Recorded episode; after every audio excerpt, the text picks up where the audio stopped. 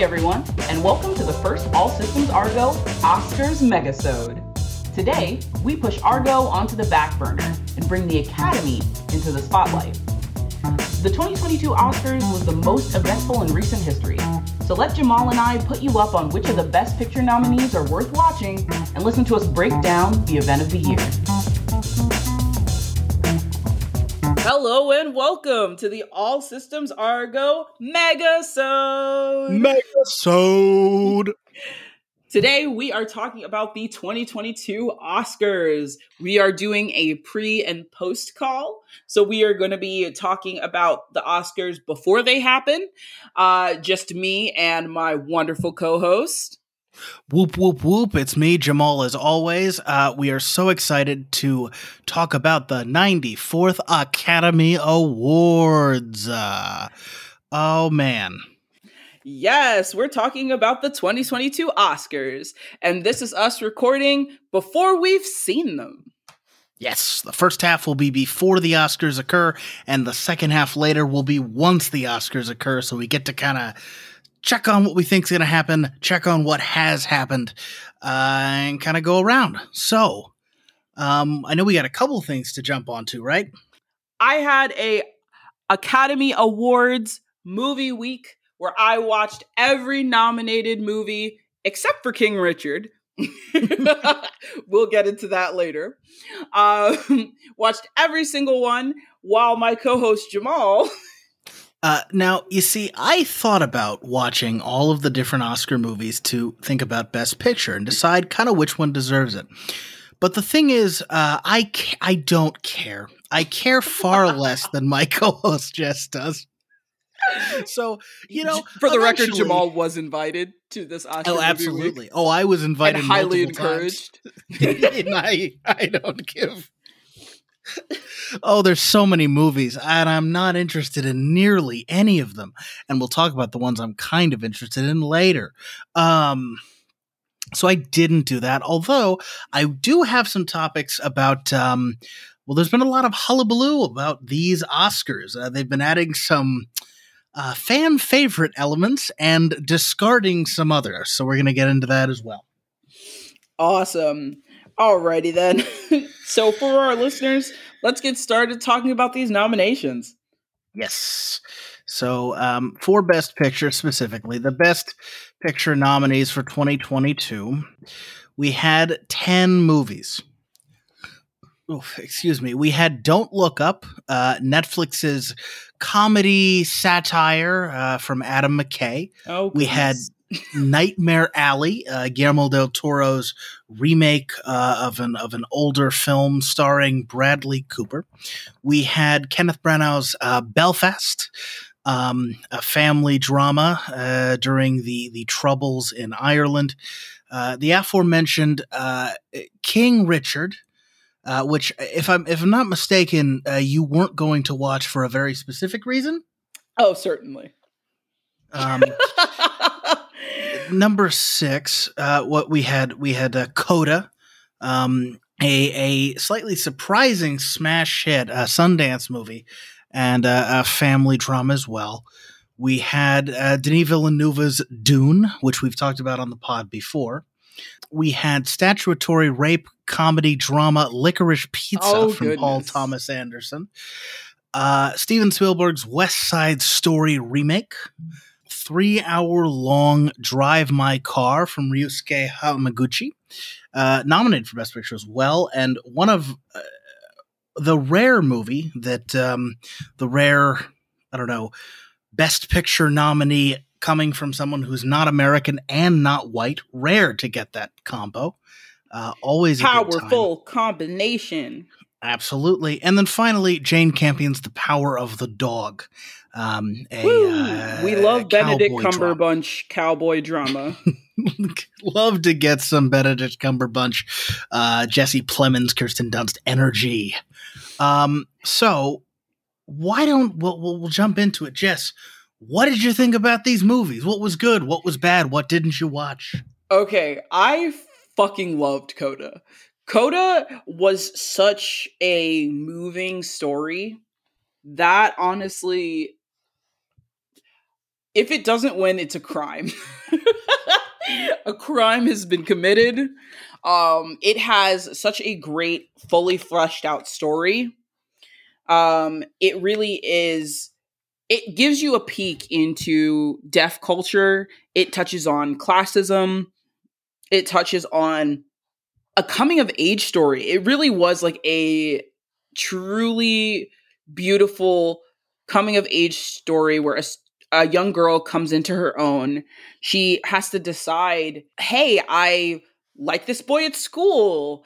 I, you know, I'm dealing with the pressures of being known for having a, a, disabled family, right? That's not something that's fair to her, but she's teased about it and she's bullied. She also supports her family um, actively, both in, you know, fishing as well as translating. Um, but she wants to pursue music and go to college for it. And that's something that her family can't engage in um, because her family members are deaf.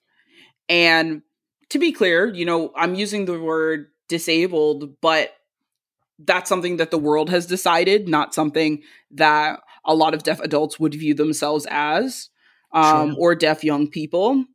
The world is just simply not built to accommodate them. And the movie really, really shows that. And it's so touching seeing the way the family interacts and the way that they still support her and the steps that it takes to really get to that space. That's really good to hear. Coda was not something that was really on my radar uh, coming into the Oscars, so it'll have to go on my list. I mean, I know it's a it's a favorite to win. Um, yeah, it's certainly one of the top choices, and um, one of the main actors was nominated, has been nominated as well for his performance. So that was Troy Kotsur playing the father. Yes. Oh my gosh. I so I watched this with one of our close friends, um, and just there there was crying. There's quite a bit of crying. This movie was so moving, you know, seeing how, you know, and the father's role, just seeing how he wanted to support his daughter in pursuing music, but was trying to figure out how to engage with it. Like the whole family goes to see her recital, but they're too far away to see her lips to know what she's saying, to try to read her lips. They are unable to engage with it in the way that those of us who are hearing folks would. Mm-hmm. And so you have this scene where you can hear her singing and then it pans the the camera moves around to the family and at first you hear the sound but then you no longer hear it mm-hmm. and it cuts to their perspective and so you see them looking around and seeing how everyone around them is touched by their daughter's voice that's i mean that's really cool that yeah. sounds like a really well done. I mean, wow. Well, I mean that's that's great. So you cannot so cannot recommend Coda enough. Uh absolutely. Uh and I can say I have been hearing uh, Jess and their close friend uh, talk about Coda for several weeks. I can confirm. Um, Coda, strong recommendations coming uh, from the pod. Absolutely. Uh, I've talked to you about it so much. You should have watched it. Uh, I probably will. Coming of age movies are not what I generally like and family dramas. So it's really it's a one two. So I will I will watch it uh, at some point. It's just not something I would have ever watched if you didn't tell me it's great. Like it's on my list only because of that. Yeah, and honestly, I don't particularly care. I like coming of age stories, but I don't particularly care for family dramas. Mm. Um, but I very much enjoyed this one. And I feel like I learned a lot as well you know, it's so, I think it's so important to see how people who are, you know, different from myself engage with the world and how the world engages with them back um, and the ways in which we should still relate to everyone um, through the human experience. Well, it's that's uh, I mean one of the things that film is most powerful at doing, and yet we don't see it nearly as much as we should. Yeah, so can't recommend it enough. right. Well, Coda, strong positives. Let's keep on going. I guess we're going to go from ascending to descending order. So, what do we have next? Uh, so if we're going, well, I mean, there's a tier. There is a tier list that was created. We did, in fact, uh, tweet a tier which list. you can see uh, at Argo Pod. Uh, you can see our tier list there. nice shout out, Jamal. Hashtag Mhm, always be mhm, plugging. mhm. Uh, so ABP. next we have Drive My Car. Drive My Car was phenomenal. The main issue being that it's three hours. a lot of three-hour movies hitting recently. Uh yes. But the problem that I the problem that I had was really that Drive My Car is a 3-hour movie but it could not be cut shorter. you know, we were having the discussion, you know, me and the folks who I was watching it with that it would have made a great mini series Mm. because it focuses on so many like specific there's specific parts almost like arcs and you know you're following this couple where you find that the wife is cheating and the way that the husband pretends it's not happening Mhm. um saying that he sort of he's he sort of pretends it's not happening and then you kind of learn to understand that he's like rationalized this as a part of her creative process because they both like write and act to get and perform together in a way. She writes he acts and he pr- and he also directs um and produces these actors.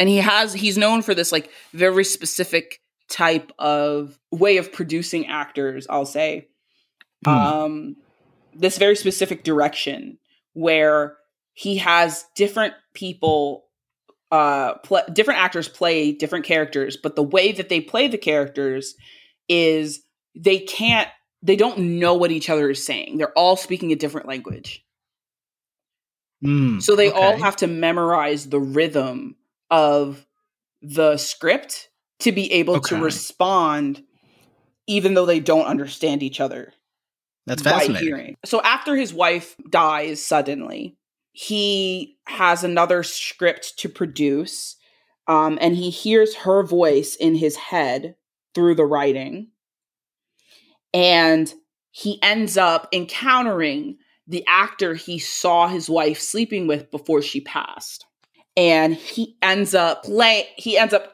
taking the lead role in the movie. Okay. Wow. and they both have very clearly seen different sides of this woman. And they have such different interpretations of her. And different memories.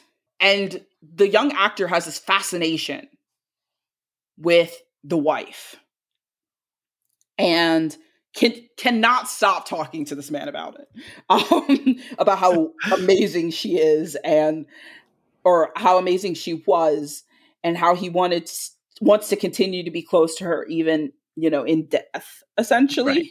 And you you watch you know this husband um now widow just like slowly reach like almost like a, a breaking point where he kind of is essentially trying to get this man to one stop talking about his wife Right. um but also trying to reconcile these images of her you know she tells like this story of like escape and rebirth and renewal and like kind of becoming a new person but at the same time the husband and wife are still close they still have they still spend time together. They it, it's it's very there's so many layers to it. Um and i would have to watch it i it's something i would watch multiple times to really unpack. Gotcha. So, despite that, it's this three-hour, very heavy drama that is uh, deeply theatrical and based around relationships between living people and uh, you know the memories of people who have passed. Despite all of that, you would still watch it again to kind of unpack those layers of meaning. Yeah. I would just watch it in sort of the arcs that are in it and stop after each arc. Mm. Um because I believe we identified like probably I think it was like four arcs that the movie could have been split into. Um but um I would absolutely rewatch it. Gotcha. Okay, so that's kind of like the second, like it's not quite Coda level, but it is very good. And even though it's it's kind of a it's a big undertaking, it's worth it. Oh, certainly. Um, I don't think it'll win, unfortunately, um, because it is so cerebral. Sure. But I do think it is powerful to have, you know, a non-English language film win Best Picture. Or, well, you know, Yes. be Get nominated. as a possible win for Best Picture. Absolutely. I mean, we've only we've had, you know, the one 2 years ago. Crazy that we've gotten another one so soon. Yeah, honestly, I would not have expected it. I I am glad to see film across the world be embraced by the US um at the rate that it's currently going. You as you know, I love Thai productions. Sure. Um, yeah. I love Thai productions, I love German productions. And obviously Japanese and Korean works. Um, yeah, I, you know, so I- I I, there's- it's great to see having any having any having cinema that's not from just America and the UK is anytime you see that it's fantastic. I'm still surprised that Parasite won in 2019. Yeah. So the fact that we have a 3-hour heavy cerebral drama nominated now is huge. know. Exactly. So that's I mean that's very strong, very strong. I think next in the tier list was West Side Story. Although actually quick question, did you watch The Power of the Dog? Uh yes we did. Okay, that wasn't in the tier list. Oh, my apologies. Power of the dog. Uh, okay, yeah, that that makes sense though. Uh, all things considered, but um, the power of the dog was also really good. I have mixed feelings because the acting was really great. It tells a story of essentially two ranchers, one who went to college, um, but chooses to sort of live as li- he chooses to live in the shadow of their mentor Okay. um and that means sort of acting in a way that exudes toxic masculinity and also acting in a way that is more like lower class denying his roots in like the ability to go to college the ability to be elite Gotcha.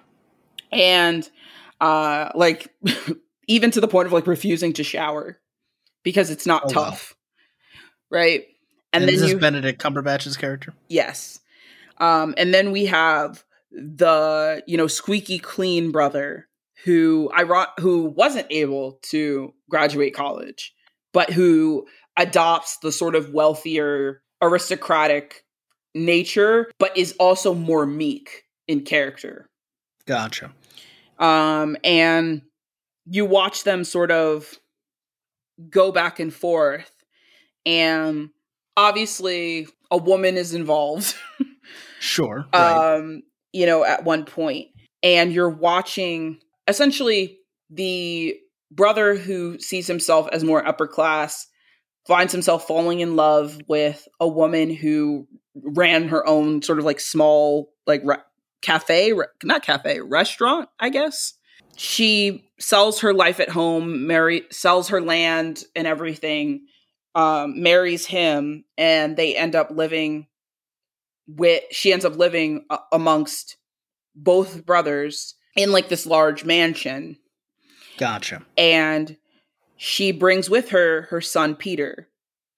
Um and it's it's I don't want to, you know, spoil the ending, Yeah. but it really is a story about masculinity, homosexuality and class.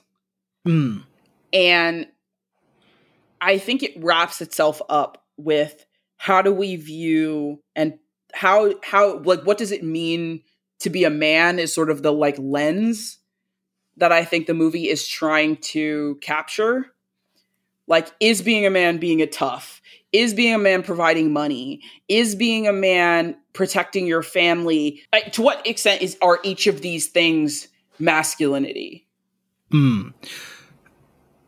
And that that makes a lot of sense as well for Jane Campion, who's uh, a director who has taken a look at at masculinity and femininity and the ways, especially that masculinity gets sort of twisted and used to hurt uh, both men and women uh, in her career, going back to her fir- well, her first her her break, the piano. She did Top of the Lake on TV recently that looked at a lot of that, um, a lot of those same issues. So it does make sense that she would you know keep exploring those. Yeah, in you, you know this adaptation of the novel. And you have this you know woman who's kind of caught in between these two brothers. The one brother, played by Benedict Cumberbatch, is like literally taunting and tormenting her, um, and trying to get close to her son on, honestly feeling like that's like an attempt to make her feel more alone and ostracized. Um, and then you have the other brother, the one who she married, who she thought she was going to be able to spend time with him, but he's so busy managing uh, and make making money essentially, and like managing like the town and like social status that he he's he's thoroughly uninterested in spending time with her anymore. Hmm. Gotcha. Or sort of also puts her in positions where she has to entertain. Hmm. Um, it, it's it's very fascinating to watch. Also, like you know her sadness and how her son deals with that.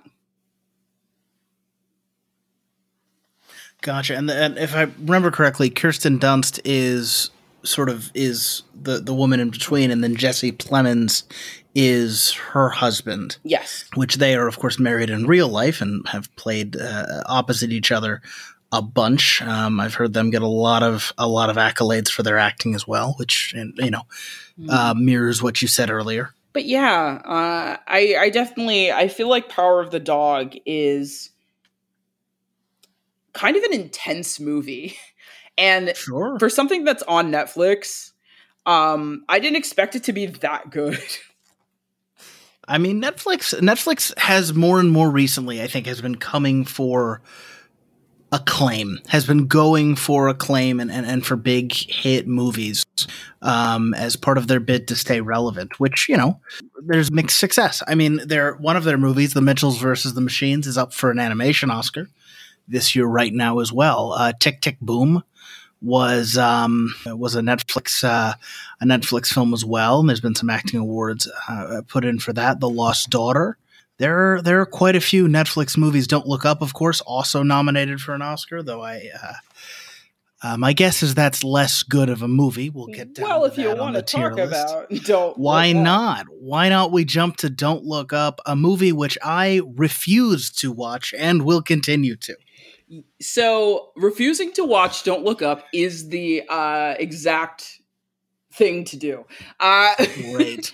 I re- I remember very specifically getting a call from my mother saying that she and my stepfather watched the first like 20 minutes of Don't Look Up and it was so bad they had to turn it off. Nice. And, and I thought, oh, that's what's in store for me. Got it. um, so of course I watched all of Don't Look Up, and so many scenes take place in that fucking fake Oval Office. It makes it, it's it's mind boggling.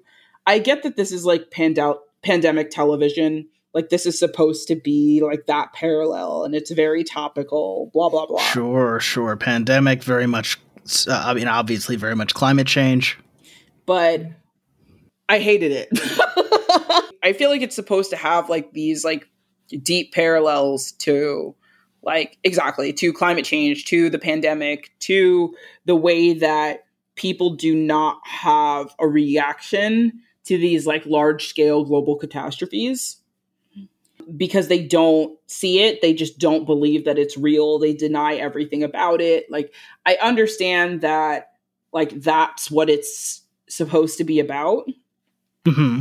Um, they even have like parody Trump hats and like they do they see the media doing both sidesing on like these very specific issues. I get it. Right? It's very clear what is trying to be done in this movie. I don't understand why all of these famous people wanted to be in it. It feels like old people wrote this movie. This is a very boomer fucking movie. and it's a bad boomer movie. Like it it's such a bad boomer movie. I don't know how to express it, but I wish I want to rewatch Moonfall. Like I I mean, I happily watched Moonfall and would happily watch it again uh, before I would ever touch Don't Look Up. I feel like Moonfall is what Don't Look Up could have been another like version of.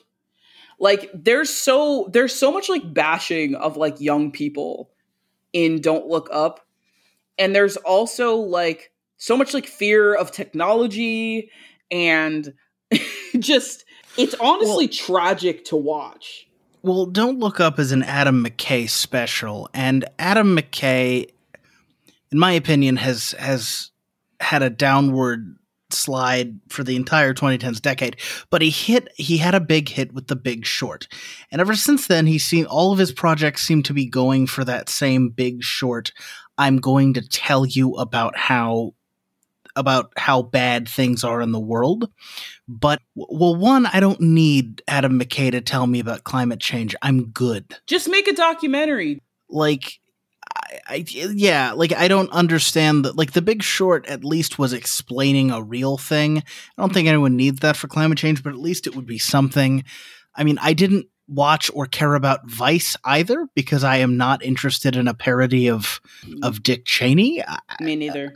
I, I, don't need that, and I don't need Don't Look Up. I, I, think it got a lot of stars because one, it's a, I mean Netflix has money to throw around. It was Adam McKay, and I'm sure everybody filming it had a great time. I mean, uh, I I am sure that famous people enjoyed hanging out around other famous people, absolutely, and doing their thing. But it is it's such a movie with no identity, like yeah, and it has Hunger Games in it, obviously, and she's cool or whatever. But they, oh, the actress, I did not know what she meant. uh, wild, wild. But like the problem that I have too, like they didn't know whether her character was a millennial or a Zoomer. Like they, Oof. they're yeah, exactly. So it just she becomes like this blend of like they don't know how memes work. It it just well, Adam McKay is a 53 year old man. And like. And I just feel like, you know, maybe he should make movies that focus on things that he understands. He. I almost said I almost said Don't Look Up was an Adam McKay joint earlier, which I'm screaming not not unlike Spike Lee, he is a filmmaker who makes a movie about everything. He like reads the paper and has, "Oh, look at these different things that are bad. I'm going to throw all of them in my movie and not pick a lane so everything is bad." So it That's just what Don't Look Up the entire like. water. It, it I feel like I feel like okay, if I'm being charitable, there was a good movie in there. Right? Mm-hmm um, one that focused specifically on cri- climate change, or one that specifically focused on media and partisanship in our country, um, and the way that people follow without really gathering information. Um, there's there's movies in here, you know, but we didn't get a movie that had any substance because the waters were so muddied. Mm. Like there's AI and tech in here. What? And like leaving I mean, I've Earth, read the plot of this movie and it's crazy. I I support actors having fun. I don't support it being nominated for best picture. Also, you don't have to support them having fun when it's crap and it is so much money. Like it's fine. This looks like it sucks. I don't know. I don't know. I and Best Original Screenplay. It got nominated for both. It's just one of those things where it it, it really gives the Imagine video. yeah, yeah, it it does give uh, celebrities trying to be relevant energy, but you know they're all rich and most of them are white, and you know, I, there's Yeah. only so much that's gonna happen. Exactly. Um, so that's all I really have to say about Don't Look Up. Nice. Um, Nothing you want to jump to West Side Story or to your C tier? Um, I'm gonna jump to West Side Story and just say something really simple. um, I went in not wanting to like this movie. Um, Steven Spielberg, I cannot like it. you know what I mean? I, I I could not like it. I I was and I love musicals also. Like I went in being like, do we need another West Side Story? And then I was like, yes, we do. Thank you. We did. I'm gonna West Side Story is one of the ones on this list that I am in fact going to watch. It won't even necessarily be a choice. I'll just like it's gonna happen. I know too many people who love musicals and want to watch them, and I'll watch West Side Story and I'll be like, this is great. Yeah, and I feel like I'll I'll I'll wait until later to maybe like afterward to kind of reflect a little further on what well on West Side Story, but I do feel that while I'm happy to see trans people in media, the way that they added a trans character into the movie, it just felt very hollow.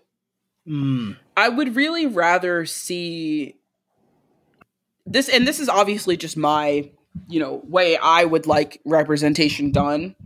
hmm Um, you know, and obviously everybody has different ways of viewing these things, but he, he felt very tacked on, and it would have been a lot better, I feel, to just have a trans man be a member of the Jets why does it have to be a whole like subplot of this character like mm-hmm. walking through beautifully choreographed dances being out of place and wanting to be a member and being you know excluded and then finally you know is included later. But it, it's just felt very hollow and mm. it felt you know he like he doesn't participate in any dance numbers. Oh, really? yeah, Yikes. so you have like a trans male character who doesn't participate in any dance numbers, is believed by everyone to be either like you're like gross, you're not a one of us, or like he's very like slippery, like, oh, I get information. it's like, okay, so we have tricky gays. Gotcha. um that's us that's us. We're we're trans and tricky. Um and, and we don't dance in this or sing in this dance and sing movie. I just think it would have been I think it, the the best form of inclusion is having folks there and being included. Sure, like it, it- for the way you're describing it does definitely give me LeFou from the Beauty and the Beast remake vibes. Like Yeah, I think in this story specifically, it would have been better if it wasn't pointed out that he was trans and he was just a member of the Jets. yeah, like it it it I, I do definitely agree that And some people might argue that like that's not like good for the time period, but we're not one, we're not just talking about the time period, we're talking about the film that was made now. right. Um, and two, um, even if we are taking the time period into account, like butch people have always existed and trans people have always This is true. existed and they have blended into male spaces and they have blended Yeah. into female spaces. So it's not impossible. Absolutely. Um, and I think making it a subplot in a very small way is not Especially with the character not singing or dancing yeah or being I- a part of the story in that way. that that I did not know at all, and that's a very like I just that's a lot. I don't know. It just seems like either you should just have your diversity in the movie, or you do something like Coda, where you have a story set in that world and show that perspective, like of a of a, a diverse viewpoint that you might not otherwise have. Like, don't do a weird in between where they get like ten percent of a story, but it's not like a good ten percent, and they don't sort of mesh at all. Yeah, and I'm gonna kind of wrap with our C tier of like Licorice Pizza, Nightmare Alley, and Dune. Ah, yes. Dune, the only one I have seen, and we've talked about Dune before. I don't think our opinions have changed. Yeah, Dune. I wish it was better. Nightmare Alley. oh, I do want to see that, so I'm curious. I I loved Daddy Hellboy.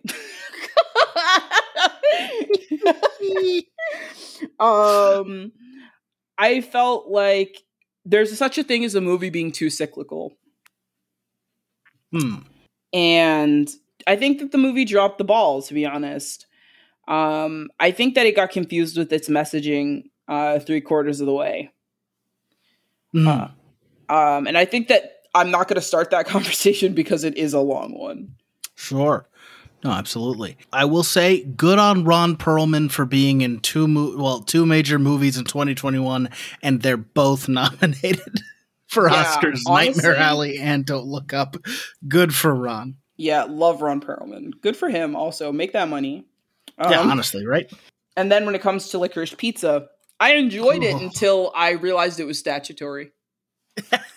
it was still I- slow and weird. Like I was like, is this how romance worked? But like, is this like time era specific romance? Because this is not it for me. I wouldn't have liked this. But you know what I mean? I'm, uh, you know what I mean? I was like, I'm not the target demographic, but absolutely. but I also felt very uh, strange about it with the age gap. Well, There- she is. uh, Isn't she 28? Or I- I'm going to look it up. I mean, for me, I was already uninterested because it is very much the kind of movie that I do not like a period piece coming of age picture about white people. But valid um, also. right then, I learned that the main guy was 15 and uh, the main lady was 25, and that's I no what no It's it's one of those things where they don't show the passage of the time in the movie purposefully because they I think that someone understood that they can't do that. like this it's wholly inappropriate. You know, I've seen arguments made online about how oh, well they don't do anything s- explicitly sexual. I think that he's 15. yeah, and she's not like 18 or like 19 in college. And a scene about her feeling weird about it doesn't make up for the fact that he's 15. There is a 10 year age difference, and he is 15. There is such a drastic difference between a 10 year age gap between 20 and 30, 30 and 40. The older you get, the less the age gap matters because the experiences that you have um, and the development of your brain. Jess, I'm, I'm just going to jump in here. We do not need to defend the viewpoint that a 25 year old and a 15 year old should not date. We don't. we don't I'm- have to. I'm, We're good. We're. It's just. It's so crazy to me.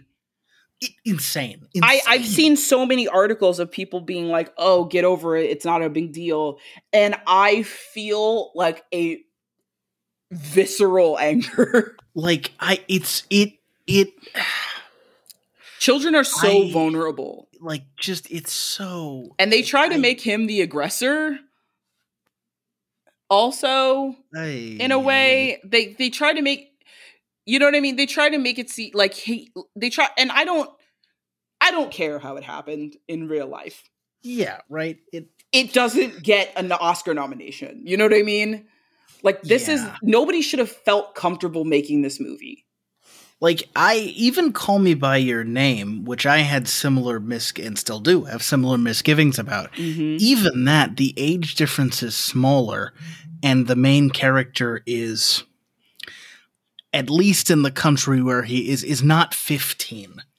The problem is also that it's like that throughout the whole movie. You have no idea how much time has passed from the beginning of the movie to the end of the movie. They don't really do a good job at pinpointing it. So it, it, it just leaves you with a very gross feeling. if they had briefly met, you know what I mean, hmm at you know during that time, and then we fast forwarded to he's like twenty and she's like whatever, it would have been like, oh, you were a kid. Isn't it Yeah. kind of awkward that now we're both adults?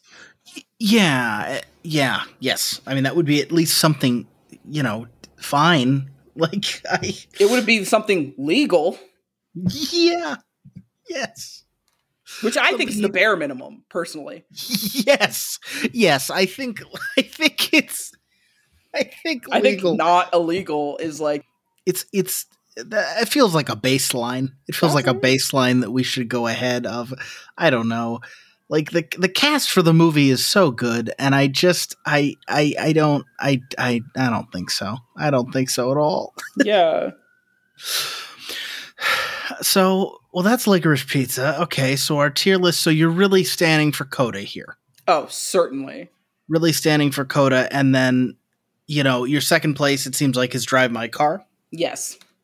Okay, that checks out. uh, fair Or- enough. Well, I would say Drive My Car and Power of the Dog are on a very similar are on in the same A tier. Gotcha. Fair enough. Fair enough. You I. know? I think. I mean, I think Coda has a strong shot. I think Licorice Pizza, unfortunately, has a strong shot. Um, I don't think Nightmare Alley or Dune really will get it. Could be West Side Story. Could be Drive My Car. Boy, I hope it's not. Don't look up. I mean, if it's Don't Look Up, uh, we lose all hope for the Academy. Well, I, I, I have no hope for the Academy, so we're fine there. Uh, we Speaking if of- it's Don't Look Up, the purveyors of fine art uh, and culture have failed us once again. Ah, truly sad. Well, I mean, speaking of failures of the Academy, there's a couple of of of uh, some Academy news that I want to jump on. And do you want the fun news or the bad news first? You know I love a bitter pill to swallow. All right, let's start with that bad news. So, as as many of our listeners probably know, um, back in Fabu February, February, what am I doing? Fabulous February. fabulous February. Uh, the Academy revealed that it was cutting eight categories from the live ceremony. They were going to be the awards would be given out during its pre-telecast hour instead of uh, uh, during during the actual um, broadcasted ceremony. Uh, and the reason, from what we've been able to, what's been you know put out there, it seems that ABC sort of forced the Academy to lower the runtime, uh, or they would not air it. Wow. Um, so Uh, yeah. It's it's a it's a it's a tricky situation. I think many people inside the academy and many people who are up for awards and you know many of the craftspeople involved would prefer that they leave ABC uh, and either film it themselves or go to a, a, a different network if contractually possible. But you know it's a it's a complicated thing. The Oscars have been losing ratings for years because no one because people don't care as much. People don't care as much, and no one wants to watch it. Yeah, it's so. I mean, we're not. They just want to know who won and how disappointed they should be. Absolutely. And these categories, I will say, are Or to see the dresses, which you can just Almost- do online. it's true. The categories are indefensible, though. Film editing, which is insane. Mm. Sound, makeup, hairstyling, original score, production design, documentary short, animated short, and live action short. All of those are being cut. Now, personally, I I don't believe any of those. I, I, I don't think you should cut. I, I think saying that by doing this, you're saying that some Oscars matter more, that some crafts and skills matter more in movies than others. And of course, you know, some of them get better ratings, but I think that shouldn't be an element. Uh, and cutting out film editing is, That's how the movie gets made. yeah, like if if It's if insulting. if you cut out one like out of all of the specific broken down parts of a movie your production design your sound your acting your directing um, your your sort of visual effects and your editing I, I I think editing is perhaps the most crucial Yeah. a bad editor can take great raw materials and make a bad product and a great editor can take you know raw materials that may or may not have problems and assemble them into something far better. yeah, yeah, you're telling me, Jamal. To take something that's so vital, just yeah, can literally elevate material, um, yeah, on their own, and it's such a thankless job already. Absolutely, and it's such a like time-consuming role. Um, you know, these folk these like wonderful folks who are taking the time to go through these frames create the movie frame by frame like put it together for us to view and enjoy. Um you know i i just think they deserve better than that yeah, I mean sound as well. Mm-hmm. I mean like and and I understand where the academy is coming from. I mean, you know, a lot more people know the you know, Timothy Chalamet or Zendaya in Dune or Denis Villeneuve and far less of them know, you know, Joe Walker who is the the listed editor, but I mean it it just it just feels very count contradictory to the point of an industry award like this, which is to you know support and and give praise to what is theoretically the best of a given year, and to say, ah, we're not going to include sound, which is insane, or makeup, yeah. or score, or production design. It's like, well, what's the point? I, exactly. I mean, really. I like I wonder what it would have looked like if they would have left ABC and just filmed it themselves and posted it online. Yeah, like and I have no clue. I have no clue what contractual obligations also, are there. Yeah, but. me neither. Also like but if if those things were less of a factor, I any streaming service would have took it. I, I that I feel like that's I don't know. I feel like there's Netflix no wants to have an Oscars category so bad. Oh, yeah. Like they would have done it.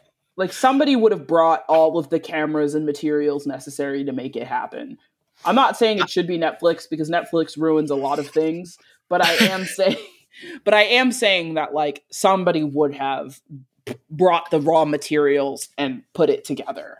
Yeah, like obviously I don't support, you know, the Amazon Oscar section either, but like I, I think that I think that that telecast Oscars are are are not you know, they're not going to continue at the level. I mean, they've been declining for a long time, and I think they're only going to continue to decline. Mm-hmm. People don't watch things live nearly as much. Ratings are a bad indicator of, of profitability. Mm-hmm. And really, who are the Oscars for? in theory, they're for the industry, they're for the craftsmen and women uh, working inside that industry. If that's who they're for, then, you know, include all of your categories. Don't cut vital elements of movie making because ABC told you to. I don't know. It it uh, it feels like they should have stood their ground on that. Absolutely. Um, you know, I I really do feel that um, and I say this all the time, right? Um, even though I have, you know, strong opinions about what movies I don't like and what movies I do like, it is a miracle that any movie gets made. There are so many working parts to the creation of a movie that mm-hmm. the fact that we are able to, you know, work together to have everyone contribute to create this larger product. Um, it really is a, a miracle that every movie gets made. Like this is, it really is pulling, you know, a lot of really skilled folks from like various different professions together to do their best work. Um, and i just i think that that's very powerful um, that they're able to all work together collaborate um, to create something uh, visually stunning technically impressive um, for us to consume yeah, absolutely agreed. And and not to mention that this is a show that uses so many of those same elements. I mean, you know, editors are incredibly important to something like the Oscars and you know it's it's it's just it's just wild to to see those those things being kicked out especially when there are elements in the shows in the show that's you know meant to be quote unquote entertaining i mean there's a performance of um uh we don't talk about bruno from Oscar nominated movie Encanto. Uh, but that that song is not nominated, and they're performing it anyway. And it, I think it'd be a very valid response to go, well, why is that in the show? Cut cut Cut that. that for time and keep editing as a category, keep sound as a category. Yeah, so it's just it's just a it's a I don't think it's a great decision. I don't think it's going to go well for them. I think a lot of their audience is industry insiders and people who care about that. So we'll see.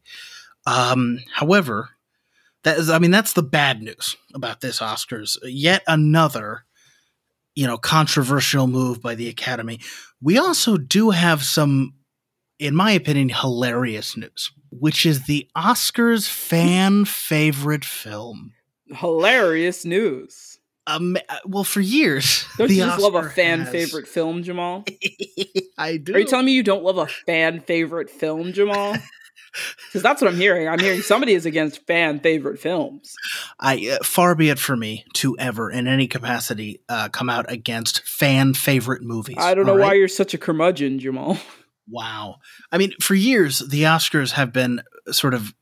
Th- There's been debates about whether to include an outstanding achievement in popular film award, basically for blockbusters and famous and you know, big movies that take a lot of skill to make Mhm. that aren't necessarily ones that get recognized by the Academy, but are movies that are freaking massive. And really, this came to a head in 2018 when the Academy Award for Best Popular Film or its Outstanding Achievement in Popular Film was actually announced as a category. And this is pretty much directly because of Black Panther. It's it's pretty much actually totally because of Black Panther because they they wanted R.I.P. Chadwick Boseman. uh, absolutely. R.I.P. to. Chadwick the King. They they wanted a category that Black Panther could win because it probably wouldn't win Best Picture, and indeed it didn't, though it was nominated. Mhm. And it would be sort of a blockbuster category, and it, it was never it was never um, presented. They ended up not including it um, for a variety of reasons. I mean, part of the backlash was the idea that Black Panther would probably win this, but like it would basically be like a separate but equal best picture for Black Panther, which, Which is, is clearly not cool. no. Um, and We do not like separate but equal on this podcast. uh, all systems Argo stands against segregation. um, and it, it it also just feels like the Academy continuing to be unwilling to modernize in any way. to accept that I mean, well, and that's that's I mean that's an age old debate as whether a movie being popular and enduring. I mean, this year, uh, well, 2021 had Spider Man No Way Home, which was a massive smash, Smash. crushing uh, smash it. movie. And beloved by many people, and there was a a push for no Way Home to be to be um, nominated as Best Picture. I'm not really going to speak on whether I think it should have been. Uh, I certainly think it'll be remembered for a lot longer than many Best Picture nominees, but that by itself does not necessarily mean it deserves it. But Mm-hmm. what they did do was announce the fan favorite film category. arguably the foolishness award. the absolute worst. Uh, the Oscars fan favorite uh, uh, award is something that fans vote on on Twitter using hashtag hashtag Oscars fan favorite to to vote for their favorite films and have it be presented in the ceremony. Apparently, which is crazy because they cut out editing. They're just trying Um, to increase engagement Absolutely, and give and well, and of course and bring back relevance. Yes. But of course, they've chosen to let fans vote for them on Twitter, which is insane. Mm-hmm. Um, Something that not is- everyone uses or has access to. not everyone uses or has access to, and allows a lot of people with very specific opinions or views to vote. So, and that is how we we got a f- a contender favorite. Here are some of the biggest contenders. The uh, 2021's Amazon Sony's Cinderella, a movie that um, ver- had wild girl boss energy And, and, did, not, need s- to exist. no, did not have a lot of support from almost any corner of the internet. Uh, but apparently, uh, a lot of a lot of Twitter fan favorite energy. Uh, Army of the Dead. Also, well, I mean, It that's. Zack Snyder. That's the Zack Snyder hive. it was very. It that's, was a very. that's the Snyder movie. stands. The Snyder stands had both Army of the Dead and Zack Snyder's Justice League. They didn't mean that. Um, well, they Yeah, meant they. Justice League. I don't know if they meant Army of the Dead, but they meant Justice League. Hmm. West Side Story, Tick Tick Boom, Spider Man No Way Home. Uh, and the, again, these are the original contenders. Minamata and Minamata is fascinating. It's a it's a 2020 movie, not a 2021, but it's a Johnny Depp uh, movie about an American photographer who documented mercury poisoning in Minamata, uh, Japan. It, it it premiered at a, at a film festival in 2020. At the time, it was not in wide release. So many of the people on Twitter would have had no real way to watch it. It was it was there because of the amount of Johnny Depp stands, Wild. which is again why putting it on Twitter is an insane choice. Yeah. I mean, maybe these people had true love for Minamata. I don't believe it, but you know, again, it was not in wide release at the would time. it would not have been just as easy to go by like box office numbers or like to have a web a poll online where you had to log in with like an email? hmm And you could have up to 20 submissions per user per day, which is crazy. Like, which just seems to. They should just Like- give one email per like you know Yeah. one vote per email would have been just as fine. I. More, more, more contenders were included uh, later in February. Dune, *Malignant*, incredible. Incredible. Malignant Incredible. deserves it. *Malignant*, one of the best films of 2021. All systems Argo recommends. Oh my god, I loved Malignant. Malignant's amazing. Uh, if I if Malignant had won or w- will win, I will be so happy. It will not, but you should watch it anyway. Kind of. I mean, you should watch it. It's incredible. It's not for everybody. Uh, also, It's the power of the everyone. The power of the dog. not for everyone. Sing two. I don't know who's firing out Sing two, and then the Suicide Squad.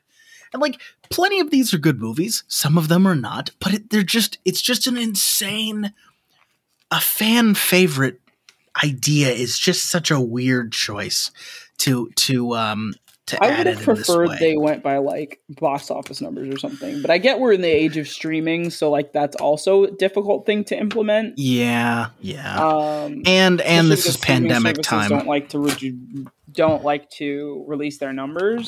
they don't. So I mean, Um, I I would say that like you know they really could have made this a lot simpler by just doing this like on the website or something, Absolutely. and then you Currently, ended up with less garbage. That's very true. I mean, currently, Spider Man No Way Home is the clear favorite to win the award, which, yeah, I mean, that's the one that. That's what would win anyway if it was box office based. Um, also, this is something I didn't know until I was researching it literally today. Um, the contest announced five finalists for the Oscars cheer moment. What? Yeah, because there was a, a, your your biggest cheer moments in film, film moments that make you stand up and cheer. Let me give you the five finalists. Avengers Assemble from Endgame in 2019. Ah, Effie White's and I Am Telling You I'm Not Going from Dreamgirls 2006. oh my god.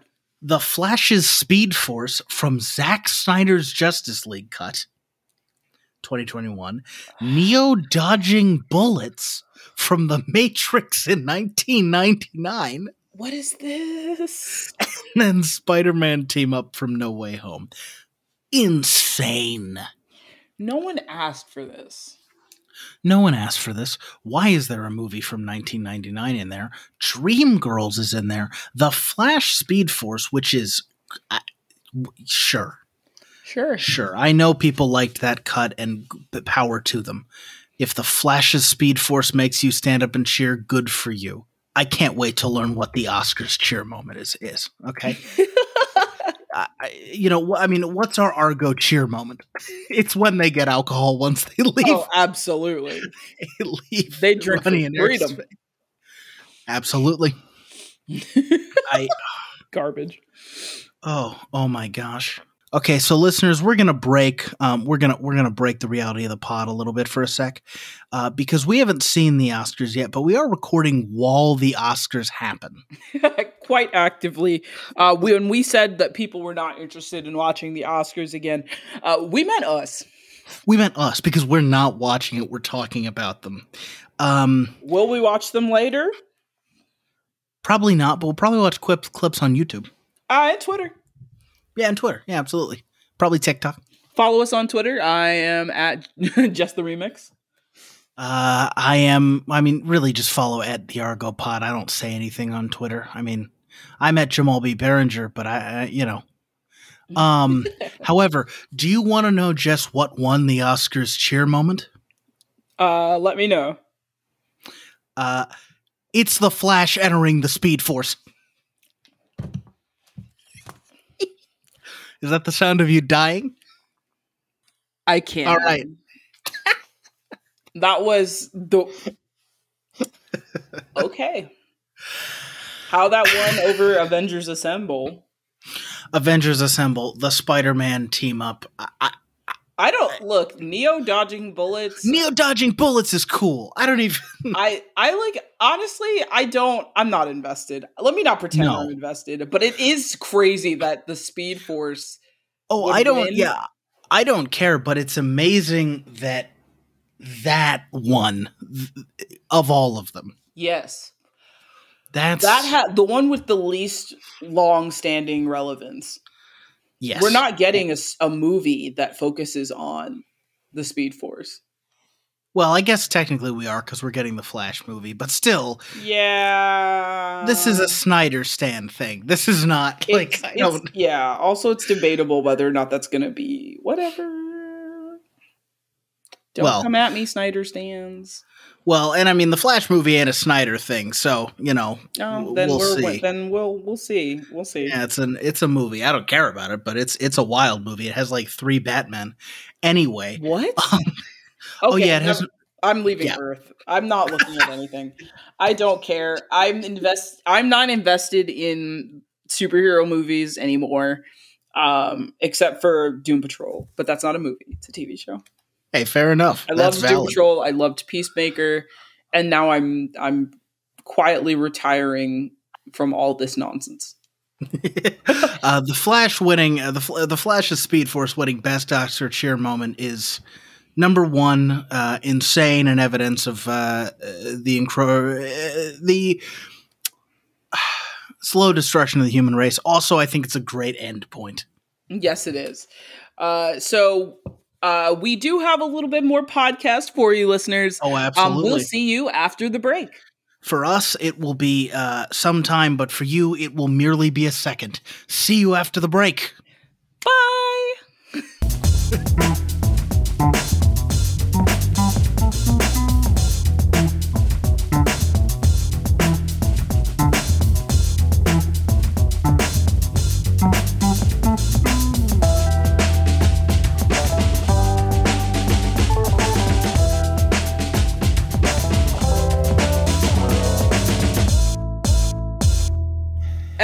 back, listeners. What are you Sup, sipping on at home? Tell us in the comments. No, the comments The of- comments the on comments the recording. Tell us in the Apple Music reviews where you give us five stars. Like, comment, and subscribe if you're sipping. Please smash that like button and then leave us a review that says what beer you're sipping on. Smash that No other like details. button. I mean, it's going to eventually get on YouTube, but that's not Thank you, Danny. Yeah. Uh, by the it. way, I'm s- I'm sipping on an A-frame Vienna Lager, yeah, Monument Brewing Company, Baltimore, Maryland. What's everybody else sipping on? I am sipping on an Ecuadorian Pilsner. How is that? Hmm? Hmm? How is that? Uh, it is very good. Just tried it uh, over the weekend. Yes. Uh, it's Very good. very. It's it's not too hot. It's not too hoppy, so it doesn't make you burp that much. Hey, that's a plus. So I'm it's not a big perfect for hoppy our boy, so- gastrointestinal boys. It's true, the IBS crew. Um, Danny and Jess, what you sipping on? Um, I am sipping on some uh, strawberry soju. Good. Delicious. hmm And I am sipping on some Samuel Wynn and Co. Dice with Destiny Red Blend 2017. Dice with destiny. I dice with Destiny, baby. It- I love a red wine. And David, what is your teetotal ass sipping on? Um, I got three bottles of water next to my bed. And uh, David is our resident sober uh, companion for this podcast. Yeah, but three different bottles of water is crazy. Oh, what? Crazier, I think. Actually, that's not true. I said three bottles of water to simplify it. It's one bottle of water, one glass of water, and one old Coke bottle filled with water. I'm screaming. You're impossible. Literally, get a large bottle. I think the detail adds to it. I think that's funny. I don't know if this helps. Good but the- note, Denny. I don't know if this helps, but the glass is a Guinness glass. It's not good. It's not better. That's not That's, better. yeah, it's not better. Well, did you No, put it in I- the wash? What? Did you wash it first before you put the water in? What? What do you mean? No, a glass that says Guinness on it, not a Guinness bottle. I was like, um. Okay, now like- the idea of, da- of David you having a Guinness bottle filled with water. Dirty That's- water. Get that's dirty why I was Guinness so water. Because I was like holding my Starbucks cup full of water, and I was like feeling bougie, and I was like, oh. Well, our our three minute uh, what you sipping on talk is so far less of a mess than the Oscars, so I think we're doing fine. We're right on track. We're doing good. Our sip check was not produced by Will Packer. Nor were our jokes written by Amy Schumer. hey. Thanks. Well, I mean, Amy Schumer's jokes aren't written by Amy Schumer, so I don't know. Hey. But- nice stab at Amy Schumer. love love going against Amy Schumer stealing jokes eight years ago. Um, I'm here for one purpose. Actually, we should we should well we should go through. Well, first of all, Introductions. yeah. Uh, the first half of this megasode was just Jess and I talking. Now we've uh, we've come back and there's five people on the call, so we should probably have some introductions in order. Uh, uh, David, uh, Danny, Jamie, how y'all doing? In that order. Oh. Yep, David, then Danny, then Jamie. already- I, said already it. I laid it order. out. Okay. Uh, I'm doing all right. I worked out today, um, and I went to work like God intended. David called me from the workout, and there was a spin a class with one person and one instructor. There's always a spin class at work. Yeah, it was a one person and the instructor, and they It were playing like- Macklemore songs, and they kept upping the volume, and it made me so sad. It sounds like that one person needs a buddy, David. Uh, I don't know what you're doing on the treadmill. I'm on a be in spin different bike, far away from the spin class. Uh, I think you need to be doing spin and Macklemore. Spacklemore. Um, No, that's nothing. Uh, Mac, Ma- Maclaspin. No, no. I don't think those words No. combine. Macklemore and Ryspin Lewis. Oh, damn. Rasputin Macklemore. Anyway, um, What? No. what if what if Macklemore had written this song Rasputin? Anyway, Yeah, this part is Danny, easy. how No are you? Danny, how are you doing? Yep, let's follow there. Yeah, um, I'm pretty good. Uh, nothing, nothing news happening. I was working, and that was it. And then I laid down until like eight. And then I ate. Now I'm here, so that's it. Perfect. Great. What a smooth day. Yeah. Yeah. And Jamie, how are you? I'm doing great. I put my hands up like the ceiling can't hold me. that's the song they played. Well, we're here to to give a sort of a post mortem of the Oscars, which were a real just boondoggle this year. Just a real hype time. I am here for one purpose and one purpose only. Uh huh. I did not watch the Oscars. I do know very little about the films that were at the Oscars. I am here for one purpose, and that is to talk about the winner of the animated short section. I never I've- forgot to do something. It was watch the winner of the animated short section against uh, the advice of everyone on this podcast. Um, I I, mean, I don't even. I've made my intentions known. The, so the animated short uh, winner was a, was a film called The Windshield Wiper. Um, Uh-huh. Are we just jumping into it, or are we? Well, Gonna... this is why you're here. yeah, this is why I'm here. Apparently, I mean, you you've staked your claim, I so I say go for it. the windshield. What You got to explain what it is to the, those of us who have not seen it. there were like five or six films up for a short uh, animated short film. It was one of them was an Aardman film, as in the people who made uh, Wallace Like and Wallace Gromit and Gromit and Art Shaun the yes. Sheep. for the hose at home. But um, yeah, it it was very sweet. It was beautiful. There was two others that were pretty funny. One that was crazy doodle. Um, and then there was the last one that showed up, which was uh, the windshield wiper, which won. And the windshield wiper is maybe the worst animated short film I have ever seen. I just to just to give some context because I was shown the windshield wiper by David.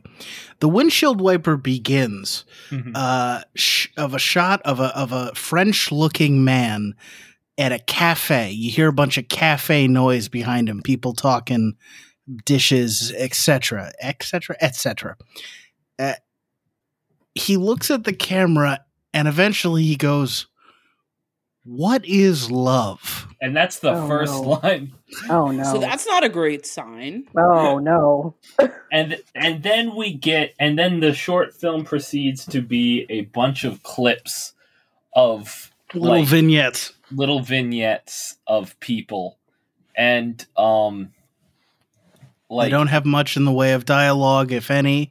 yeah, They are maybe little th- snippets of love. little s- Oh. but may but also maybe not because one of them is just a girl jumping to her death from the top of a building Um. and What? um one of them is a girl jumping from to her death from the top of a building I did Um, hear that part twice.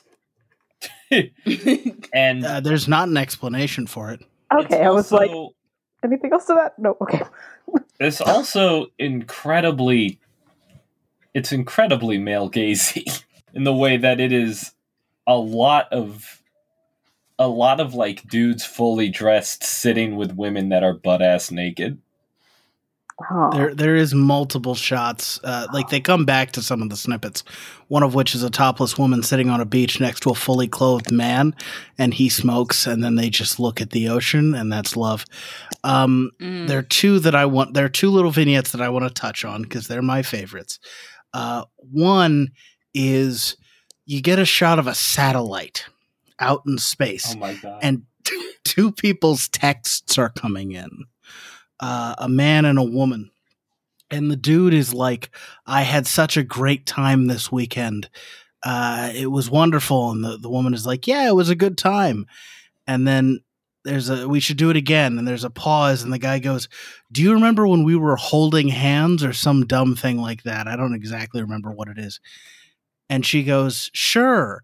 And then he sends like nine messages that are increasingly desperate as she does not respond.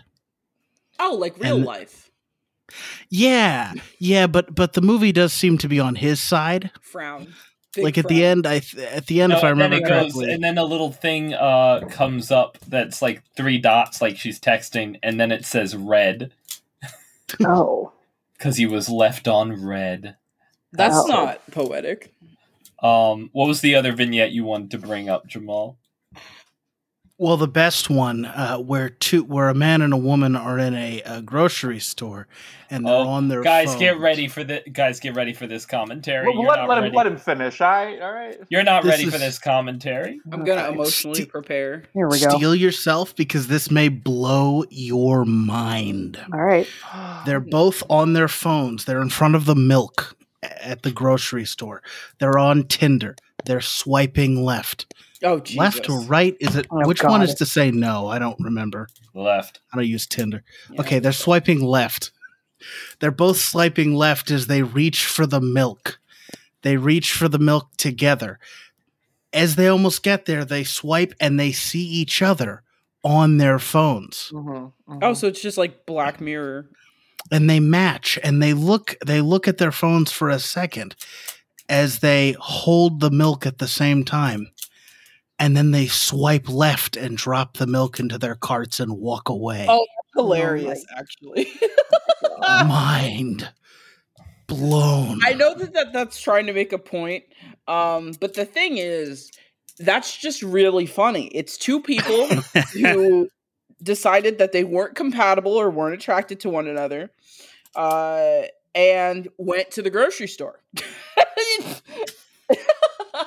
They're, Well, yeah, yeah, they're it is. standing right next then to each left. other. yeah, and then left. Yep, I just, it's not a th- it's not a plot. it's nothing. That's- It's nothing. It's phenomenal that somebody thought that that's uh, in any way so profound. deep. I really thought they were doing something with that.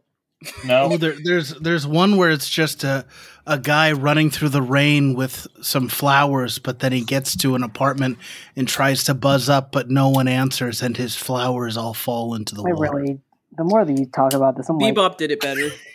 I want to die. I hate that part. also, '90s music videos. Yeah, I was about Yes. to say it's got some real rain on your wedding day type vibes. and there's a solid cut where it just cuts to two people boning down hard, like where it just cuts and it's two people going at it.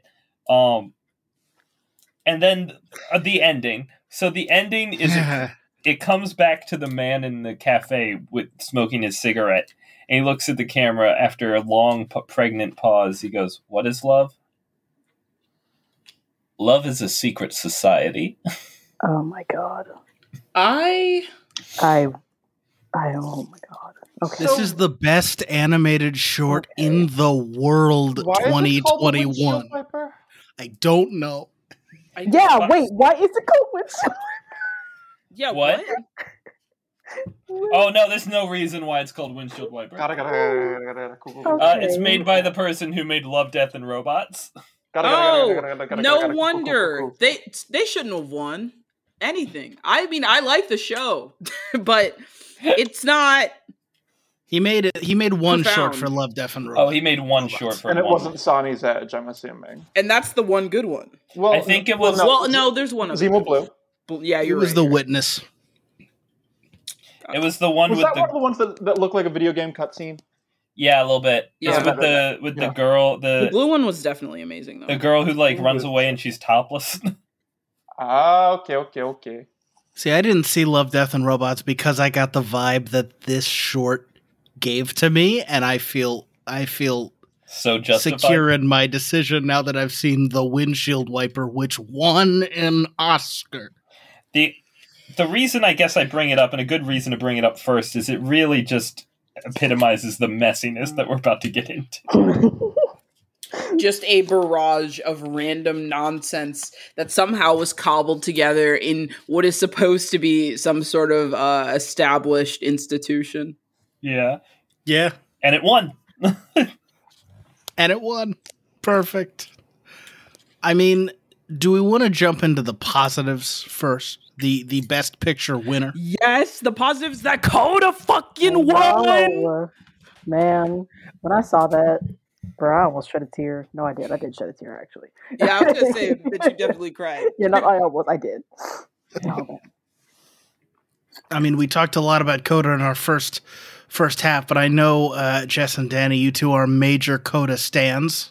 You know, it's one of those movies that I feel like everyone can relate to. There's so many elements, especially like for a movie that's about family, coming of age, and there aren't enough coming of age stories for young women, much less um, people who are dealing with disability. Mhm. So I just felt like it was a phenomenal picture, and it, even if you put like identity aside, um, which you shouldn't.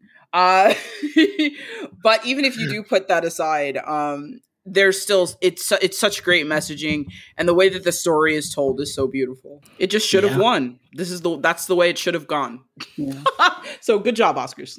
Uh, Danny, do you have any you have any other notes on Coda?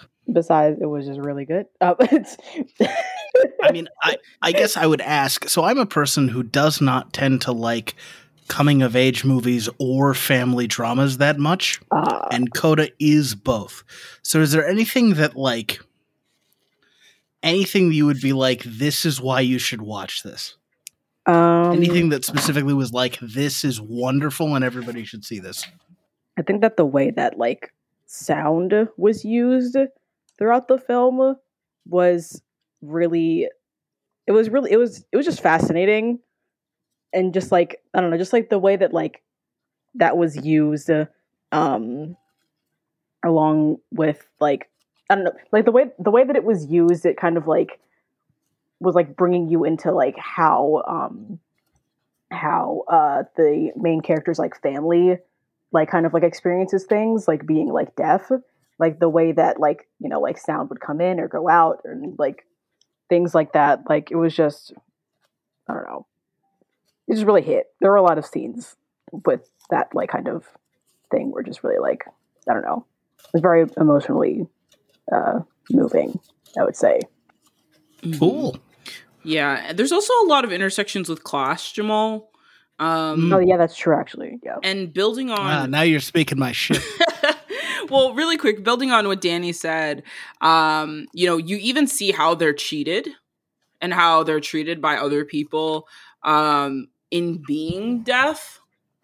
Um, and I feel like that's a really big deal to, you know, be seen. Both uh, the daughter in school, um, as, and she's still a hearing person um but she's still treated negatively because of, of even her association with disabled people um and then you know that those being her family um Gotcha. And then the intersections of class because they're fishermen and the way that they're treated by those that are buying their fish there's a Oh, lot yeah. of scenes that like focus on um those interactions in i think a very interesting way danny did you want to Uh, yeah, yeah. I was just gonna say like, there's like kind of like a running conflict where like the daughter, um, like kind of like has like been doing like negotiations for them, like when they're like trying to like see like how much like people like pay for like their fish and things like that. Um, Sure. and there's like a couple of times where her um where her brother is like seen like doing the like negotiation like if she's like you know like out at school or something like that and like she'll come in like at the like the last minute and like kind of like argue for him because uh, the guy that's like buying from him is like obviously like cheating him out of it. Like he's like kind of like taking advantage of the fact that he's like hard of hearing. So he's so like she's like hey you know like he's like you know cheating you on those like fish. And he's like oh no i'm like trying to do myself. But it's like there's like lots of instances like that where it's like obvious that um you know people are kind of like taking advantage of the fact that you know taking advantage of their disability to be like oh well you know we can you know pay you less or you know shortchange you or whatever it is um Mhm. and uh yeah Gotcha. yeah and so they're- very like oh sorry go ahead Oh, and they're able to do so too because like if you don't know the value of your own product because you can't hear it, you know, you can't hear what what's going on in the rest of the market, right right? You're going to be in a situation where you're not making as much money as you could and your family's going to suffer. Um, there's even like a big boss man and regulations that they have to like kind of rail against and a rallying of the troops, so to speak, in that being all the fishermen. So I think you'd appreciate uh, seeing it from a class perspective as well. Gotcha. So just a very intersectional look at Mm-hmm. yeah definitely. you know their experience and the you know the main character's experience as a hearing child of of in a deaf family. It's a smart movie. All right. Well, we have once again a super strong recommendation for Coda, which did win. Troy Kotsur also won um, for Best Supporting Actor, which is really cool. yeah. Let's go. Um, uh, Jamie, do you have any sort of either thoughts on Coda or specific Oscar elements that you'd want to bring up? I didn't get to I didn't get to see Coda uh, when Jess and Danny were watching it, but um, it does continue the uh, overall Oscar trend uh, of the screen of screenplay winners typically being a determining factor in what wins Best Picture. Um, Mm-hmm. The exception, uh, well, I mean, last year's Oscars were out of the ordinary in a lot of different ways, but uh, last year's also mainly because uh, Nomadland's uh, screenplay uh, did not, in fact, win uh, for uh, for best for best adapted screenplay. However, picks like Parasite, Spotlight, in which case Spotlight, the only other award it won that night was screenplay. Um, sure. so um, I think it can. It seems to signal a larger trend in Academy voting that they're really thinking a lot about less about film as a visual medium and more about it as a method of like conveying ideology. Is is is kind of where where I'm where I've noticed that trend going. I mean, it's also interesting that we've seen, I think, recently more and more of a split of best director and best picture. I mean, Parasite accepted. I mean, this year it was it was Jane Campion taking it for The Power of the Dog. Yeah. Um, Yeah. which largely seemed like something of a bit of a legacy win considering Yeah. like Mhm. you know the fact that you know she's always been like a f- female director who's always been in the conversation whether it's been for you know going far back as the piano but also now like in the cut has gotten a huge critical reevaluation or even the biopics like like bright star or some or something like that. Like she's always been i think part of like especially the legacy of women in film. So it seems like it's a smart it was a smart choice i think to to get her to win for power of the dog which does have some really well i think sculpted performances well sculpted and- performances and to the point of the writing um talking about the screenplay for power of the dog um i think it's very impactful um overall. I think the acting brings it to life but i think you could still look at it and kind of get the meaning of everything that's in that's embedded in the text. And I, I think moreover the way that she found a way to like operate on her home turf that being like new zealand and then still kind of like finding the atmosphere of the american west in like in those land masses i thought was i i, I, was uh, i was i was moved by the her kind of like ode to that specific landscape and the way that she matched that landscape against like the emotional one um, through the performances that she was orchestrating. I, I definitely think that uh, that the element of a, of a legacy win for her makes sense, but I think it's also pretty universally like that screenplay is pretty universally considered quite good um, by everyone except Sam Elliott. So I think it it, it makes sense as a pick. Um, looking Shout at out all to Sam other- Elliott thinking that he's the only person who can get away with being homophobic in the year 2022. i'm screaming Um, we had Jessica Chastain winning uh, for Eyes of Tammy Faye. I have no, I have no notes, and of course, uh, Will Smith taking Best Actor. I mean, do Uh. we want to jump in, throw I our think- hats in the ring to slap discourse? i think that Five fingers to the face. Let's go. Five fingers to the face. We definitely do.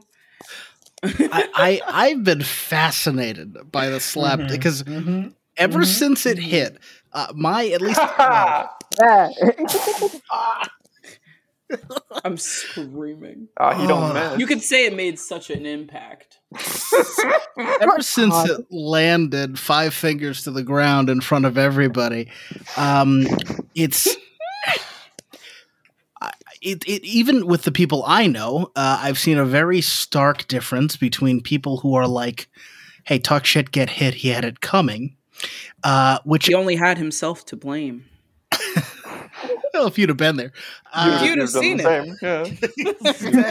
Um, uh, and which is a valid take, uh, and people who are like, "Well, you shouldn't hit people." Um, the age and I do the kindergarten rule: you shouldn't slap people in the face. which I do I, I do lean towards a bit. Although recently we're recording this about a week after the Oscars, week and a half. Uh, there's been a very noticeable slide towards condemning Will. We're seeing him get he's resigned from the Oscars. Um, uh, sort of resigned from the Academy. Oh, Uh, really? it appears to be yeah, it appears to be impacting his film roles a little bit. Who knows if it'll actually stick? But it does seem to be um from the from the standpoint of uh and i would i would add this asterisk jamal i would say from the standpoint of public discourse people seem to be on will smith's side uh depending on what people you're looking at uh and and uh i think that when it comes to uh establishment wise um certainly will smith is reaping consequences Yeah, I think establishment wise, there's been a lot of negative feedback. Um, and it, it really depends on what groups of people you're looking at. I mean, uh, I mean, what what are what are what is our feeling on this on this here Oscars Megasode discussion? How do we feel? I We're like- gonna go down the line and see what everyone thinks. i'd like to So- elevate danny's opinion Well, yeah, Danny, what do you think? as a as a resident quiet resident quiet person on the pod. yeah. Um, I don't. I I don't have an opinion because I'm. Boom, nailed it. I know, right? my first time on the podcast. I don't have an opinion. Um, I laughed so hard I yanked my earbuds out. No, but more of just like uh, there's just like there's just like too many moving parts here where I'm just like I do, I don't I don't it's it's just a it's just a weird phenomenon. I'm just I just find it weird. I'm just like confused. like I, don't know if I have an opinion, like a moral opinion. I'm just like this is odd. this is an odd time. I think that's valid. I think it's Mad valid to be like Uh-huh. my response. That's weird, man. I mean, I have I can tell I can I'm gonna I'm gonna add to that in that um I definitely agree that I care a lot less about the slap itself and a lot more about the conversations that are happening around the slap. yeah. Mm. Um yeah. However, comma, if it was me, I would have fallen to the ground. I would have screamed. I would have held my face. I would have laid on the ground. And I would have been like in I would have been like, oh my gosh, this millionaire hit me. I There- love hush money. There is no doubt that the reason the Oscars even continued that night is because of how Chris Rock took it. oh yeah. And honestly, good on him in part for taking it well, and in part too, uh, because I was gonna buy Chris Rock tickets because he's coming to my area, and those tickets that were fifty dollars are now two hundred and fifty dollars. Best thing that happened to this man's career. it has been fascinating watching the roller coaster of like you f- like there's the slap and everybody's immediate reaction is whoa is it a joke? You know what's going on? or a stunt rather. Uh everybody sort of sort of uh digests chris rock's joke which sucked Not Yeah. a nice Gross. joke. Yeah, it was a gross bad joke. Yeah, it was just a bad. bad Yes. time um and on the one hand it's like i don't feel sorry for chris Ro- i mean like no, I don't. I don't think many people feel sorry for. Chris No, there Rock. is an asterisk that I'm going to come back to about that, but I don't feel sorry for. I mean, it was. It I was a certainly gross don't joke. now that I can't afford the tickets to the comedy God. they went from very affordable to unreasonably priced. Oh my god. Uh, do you hear that, Chris Rock? All systems Argo is is not happy with you because of the price of your ticket. Not happy and would like a meet and greet. Not You for the purposes of us those, slapping. Chris. For the record, definitely just want to hang out. get a photo. Um, Post it on the Twitter. I mean, there you go. Uh, and on the other hand, right, you shouldn't slap people. Like Will Smith seems like he's not in a great place because he walked up and slapped Chris Rock on stage in front of millions of people. And yelled very loudly. It just feels like he's uh struggling right now. Honestly, the yelling was weirder to me. The, The yelling, was, so, so, much weirder wild. than the slap. Yeah. And Like I- before part the yelling, you could that. be like, "Is that like a stunt?" And then he yelled, and it's like, "Oh no, it's not. Oh, it's not." Question: If he had yelled and not slapped, how would you feel about the reaction? Fine. I would Fine. if he had yelled. I think honestly, I think the discourse would be way more about, "Yo, Chris Rock sucks, and it sucks to make fun of women in that way." Mhm. But he didn't yell or like take the microphone. Yeah. Yeah, like he Mhm. got up and hit somebody. yeah I think into like it a- would also be people different- talking about cursing and like it not being an and like I think that like the goalpost changes on what's appropriate. If that makes That's sense. that's certainly true. Had he yelled, he would have been no different than like any other heckler in a comedy club. yeah, I was gonna say. because Chris Rock is can handle a heckler in a comedy club. Valid. I think that he could have, if he had gone up on stage and like taken the mic, for, uh, then that would have been a whole different situation and been like, "This sucks." If what you're done doing like to what Kanye did to like Taylor. yeah, Ooh. like what you're doing right now to my wife sucks. Like you're making Yeah. fun of yeah.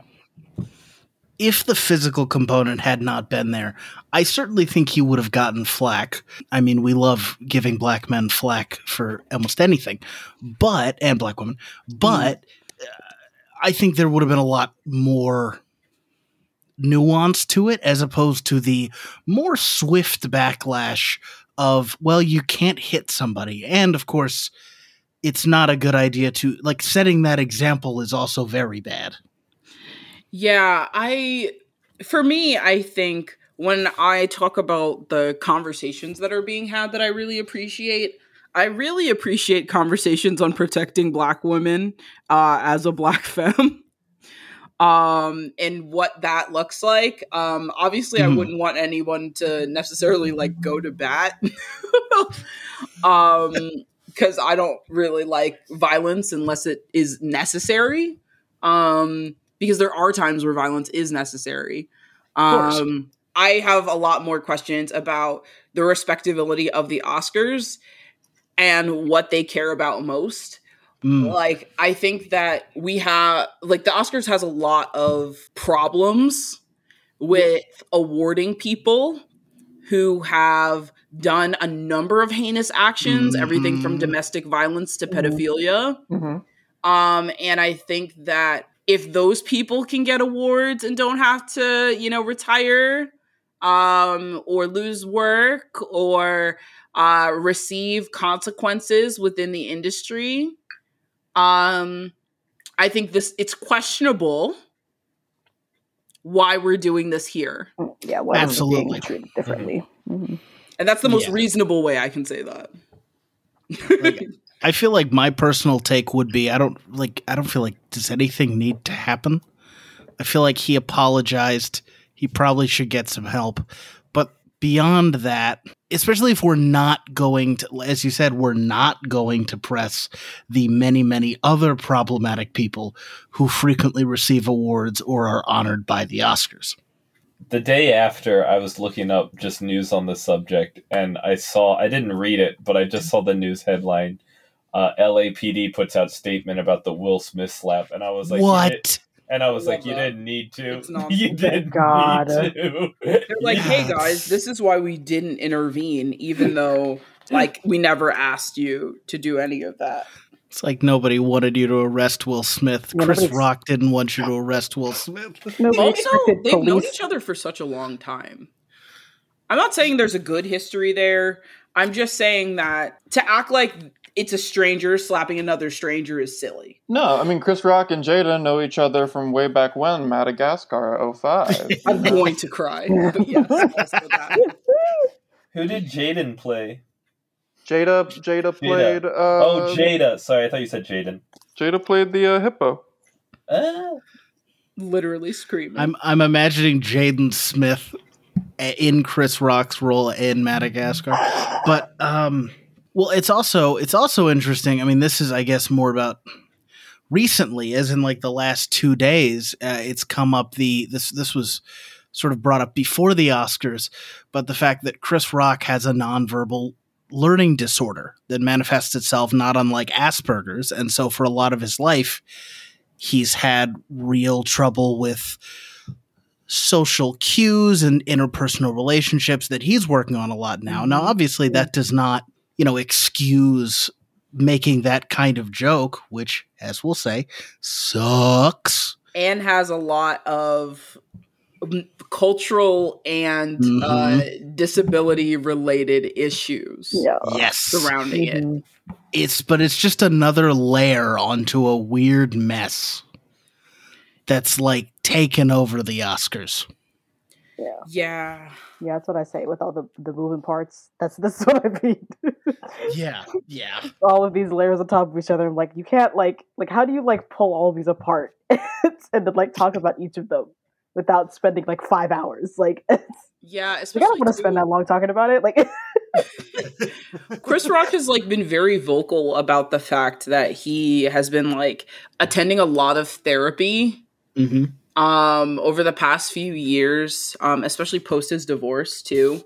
You know, trying to learn um more about himself and process his own traumas um from when he was bullied back in Mhm. school Mm. um which i know we can say like you know it might be like silly because this person is grown but i think that there's a lot to be said for mental health on both sides of this equation Absolutely. um especially with the way that like the internet has been clowning on will and jada for a relationship that's totally private um for the past few years Now I will I will jump in mildly and say that they have made it aggressively less private over the last year. Are we, are we going to talk about the pu- the come the come till I puke uh, story? yeah i'm not saying i'm not saying that uh i'm not i'm not saying that they've done a, as as good of a job as you know other celebrity couples um but i am saying that that can be an additional pressure Absolutely. And and you know, before I, I think for a long time they were very private.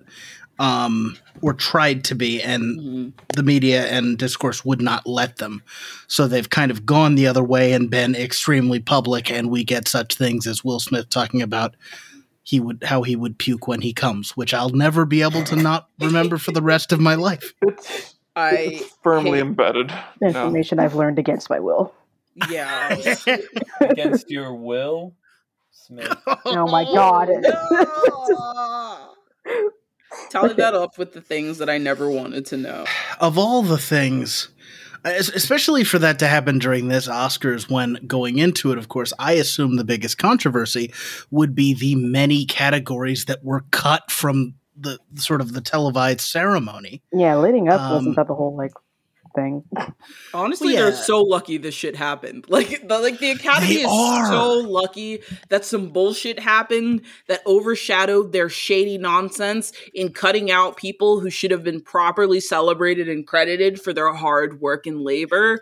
Movies are incredible to make, and it's such bullshit that people did not get their time to shine. Were the um categories like cut out, cut out, like they didn't give out the award, or they gave out the award, they just didn't show it on? They air? gave out the award in a uh, before the live televised ceremony. So um, at a at a pre ceremony, which is taped, and then they air the taped segments during the regular ceremony. So, So they basically, take less time, and you don't get to see the full.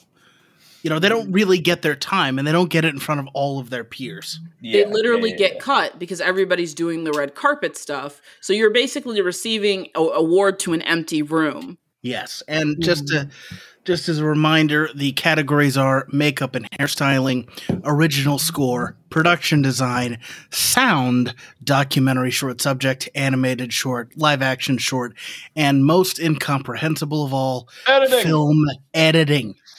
Such bullshit. Especially when we know the power of all of these things in creating the movies we know and love. I mean, Daddy just talked about how important sound was in Coda. Mhm. Literally. But they had time for we don't talk about Bruno. With Megan don't Thee talk Stallion. about That was such a Bruno. Wait. weird. Wait, Wait, what? Sorry, Oh, sorry. yeah. Did you? Megan I Thee didn't Stallion that. That didn't happen. An I impromptu I uh, also performed missed a this. guest verse that was written five days before the Oscars. No Oh, good lord! Way. Oh my god! Hold on, I need to open a zipper. I need to open a tab. What the fuck? Yes. I was Oh, gonna say they oh, couldn't get Becky G Amanda was Palmer. Would you would you like me to read you the lyrics, Danny? like, go ahead, yeah. I'll, I mean, I'll watch it later, but you can read the lyrics now. Yeah, read the lyrics. I, I'm not. Uh, here are the lyrics. Every day, all the kids want to hear is Bruno. Bruno this, Bruno that. It's the new Let It Go. oh my god! Oh my God, Lynn, you see what you have done on Hollywood's biggest night, best in all of cinema. Magic everywhere, stars everywhere. I need to see Oscar Zendaya over there. Oh no, we got Wild. three hoes. These women are the best and they killing all the jokes. Oh so god. many nominees, all of them are nervous. I've is seen all the envelopes they behind the curtains. Sorry. Okay. Okay. Okay. Okay. I love music. Okay. Party all the hotties. Got Versace on my body. I ain't talking about. Hmm. Yeah, I'm taking all money. Believe I'ma make it. I'm coming for that gold. You can add it to my shelf Academy Award. I have to imagine that rhymes in the actual song. Maybe. Oh no, it's time for the show. Young Tina Snow, don't talk about Bruno. What? Wild. What in the Stan Twitter edit? I swear to God. it wasn't even nominated, and it, and things got cut, so there was time for that song. oh my God. I was literally about to make a joke about how they couldn't have gotten Amanda Palmer, but but I just realized that none of you were on TikTok except for Danny. And so, for context, Amanda Palmer made a uh, Bruno cover. Oh, we don't talk about Bruno cover that promptly went viral, and Gen Z all learned about all the shitty things Amanda Palmer has done all at once. Oh, fun. um, so that's been like something that's been going around the internet like for a while now. I can't I can't get over that they felt the need to one have a performance of the song, two What a feature! add lyrics to a song that is plot relevant. They're oh trying to I swear promote to the God. Oscars because of because the fucking thing became a TikTok sound. They're trying to capitalize on the TikTok sound, Well, and it didn't work. what on? We don't talk about Bruno. Yeah, if they wanted to capitalize on the TikTok sound, we don't talk about Bruno. They should have released it before the Oscars. Well, no, that's the thing is that they didn't nominate it. Disney didn't put it up for consideration because they didn't think it was going to be the popular song from the thing. Oh my god. Yeah, but if the whole ver- if the whole verse is about watching the Oscars, Oh yeah, yeah, yeah. yeah. I Having should have released it before the Oscars. Yeah. writing an see what you're Oscar saying. verse is psychotic. Yes, It true on honestly. and In that the song fact of things, I can't. Doesn't make sense. It's so How much you think she got paid? Had to be a bag. not enough. That's Disney money right there. Yo, That's so it's true. a solid bag. It The is, fact I that they thinking- had time for the Megan Thee Stallion live Bruno verse and for Chris Evans to present a trailer for Lightyear. Jesus. Yeah, and they- for uh, and for the good boys of BTS to talk about which Disney movies they liked. the fact that they had time for that but not editing or production design is like make not makeup and hairstyling is like psychotic. Well, that's that's, insane. the thing. Disney made a big oofum by not realizing which one of their songs was going to be popular. They really so didn't they were- look at any TikToks at all because that's the only song I've heard for the past for fucking ever. It's driving me nuts. So they were Well- like, "Oh shit, we fucked up. Uh, let's pay big money to get that on the stage. We'll kick Yeah. something else out. It don't matter." Like ABC was like, you have to shorten it, and then Disney was like, yeah, you could kick our song, or we could give you a boatload of cash. Well, um, a reminder that ABC is owned by Disney. oh, Yeah, good true. point. What am I saying? They said, "Why don't you fucking show our shit, bitch?" This is all cross. This is all cross promo. This is "Show our fucking music." Which again, all of this, so much of this because Disney didn't realize Bruno would blow up before the movie came out, which to be fair, who could? I would not guess that song. Yeah, neither would the I. like literal show tune. hmm Yeah, like it's it's great. It's a good movie. It's a great song, but um wild. Um Great well, movie, you know what else? You know what else the Oscars had time for? They had time for the fan favorite movie Don't do this. Well, and the best cheer moment of the year. Don't do that. Oh, I cheered. I cheered when the Flash entered the Speed Force. I'm going to scream. I'm going to scream and cry. When Flash touched God's toes, it really made me cry. the fact that the that the nominees for best cheer moment are from like 30 years and uh, 30 years of time and oh, the oh, I winner cheered was when Effie sung. I and I don't. Oh my god. and I'm telling you, I'm not going from Dreamgirls 2005. When Neo moved out of the way of those No! sharp those sharp cylinders, it I cheered. really- I cheered. Hey, wait, Jamie, wait a second, Jamie. Did you cheer when Neo moved out of the way of those sharp, sharp cylinders? I cheered. I cheered extremely loudly. Not as I- I didn't cheer as loudly as I did when the Flash entered the Speed Force. I mean, no one's ever cheered as loud as when Flash entered the Speed Force. Who could forget about the time that they first saw the Flash enter the Speed Force? I love that Disney decide. Well, the, the, the Oscars uh, uh, have decided to double down on Ezra Miller Flash as he very publicly breaks down. Wild. They. I didn't know if they, yeah, they, oh my bad, they. Uh, I did not know if you were gonna say they. It doesn't matter. They're a predator. Oh Yeah, my I mean- god, what? Oh, Ezra yeah, yeah, yeah, Miller. yeah. Ezra Miller just got like arrested for a couple shit. different things and showed up Oh. in somebody's house and like threatened a man and his wife. oh, They are they have some real mental health problems that have not been dealt with. Real life Uh, home invader Ezra Miller. Guys, they dressed like Toad that one time, and so they can play the Flash. It's I'm okay. They They, can enter the Speed Force. they dress. They dress like Toad. I do like the idea that Ezra Miller dressing like Toadette is the reason Flash can enter the Speed Force, not because uh, the Flash has superpowers. That has nothing to do with it. It's If you if Ezra you successfully go like to the Met Gala, you can enter the Speed Force. I mean, that's the way it goes. you Hey, know? I hey, does anybody know the Oh, way to when enter will the Speed AOC Force? enter the Speed Force? Hey, does anyone know how to enter the Speed Force? I've been looking on my phone for like hours, and I the like. it keeps telling me it's like here, but I think it might be either on the second floor or underground. Me furiously going through game facts, looking about the ways in which I can enter the Speed Force. I don't think a movie should be nominated for an Oscar unless it tells you how or shows someone entering the Speed Force. I mean, Okay, no just- guidebook just to the suggest- Speed just- Force. Does Does Coda have a, have a have a moment where uh, Troy Kotsur enters the Speed Force? Can you tell me how to get how to get to the Speed Force? Like I'm sure like Drive My Car is good, but it's three hours long and does anyone enter the Speed Force? Can you drive So- your car into the Speed Force?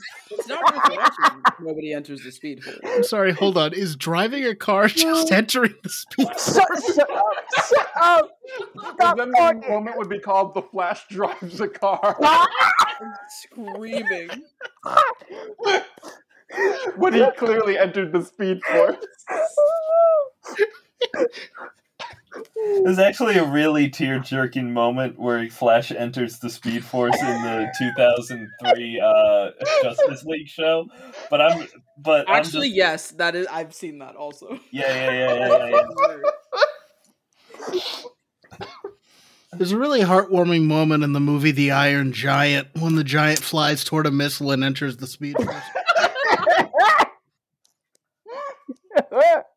Um, it's okay. Now we're entering a new bit.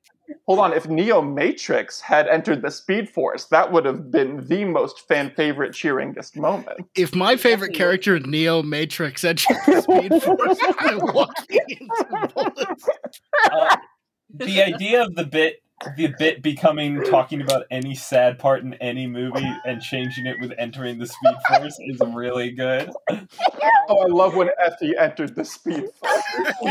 Girl. Oh, my stomach hurts. Guys, we're gonna kill Danny. oh my I love god. at the end of Memories of Murder when the detective realizes he never caught, uh, never caught the serial killer because the serial killer went into the Speed Force. I gotta tell you, my favorite part of JFK is when Lee Harvey Oswald sends JFK right through the Speed Force. It really got to me when in Snowpiercer the train entered the Speed Force. Oh, I love the moment where it's, it's just it's just at the beginning of Argo uh, when um, a bunch of Islamic Islamic nationalists enter the Speed Force. I love the ending part of Argo where the plane launches off into the Speed Force. Well, they serve alcohol in the Speed Force, so that's how you know you're there. That's how you know you're there. You get to clink I love- that glass. The ending of Hereditary when he goes up oh, into Oh, the no. little house and enters the Speed Force. Dude, I love my favorite part of Oscar winner Parasite is when we realize that some dude's been living in the Speed Force. David, you know, I gotta say, I love Mulholland. I love Mulholland Drive. I love David Lynch. My favorite moment in Mulholland Drive uh, is uh, where uh, they are going. Uh, they're they're going to the to this nightclub, um, and uh, at the very end of the movie, you go back to the nightclub, and the lady with blue hair says, "You've entered the Speed Force."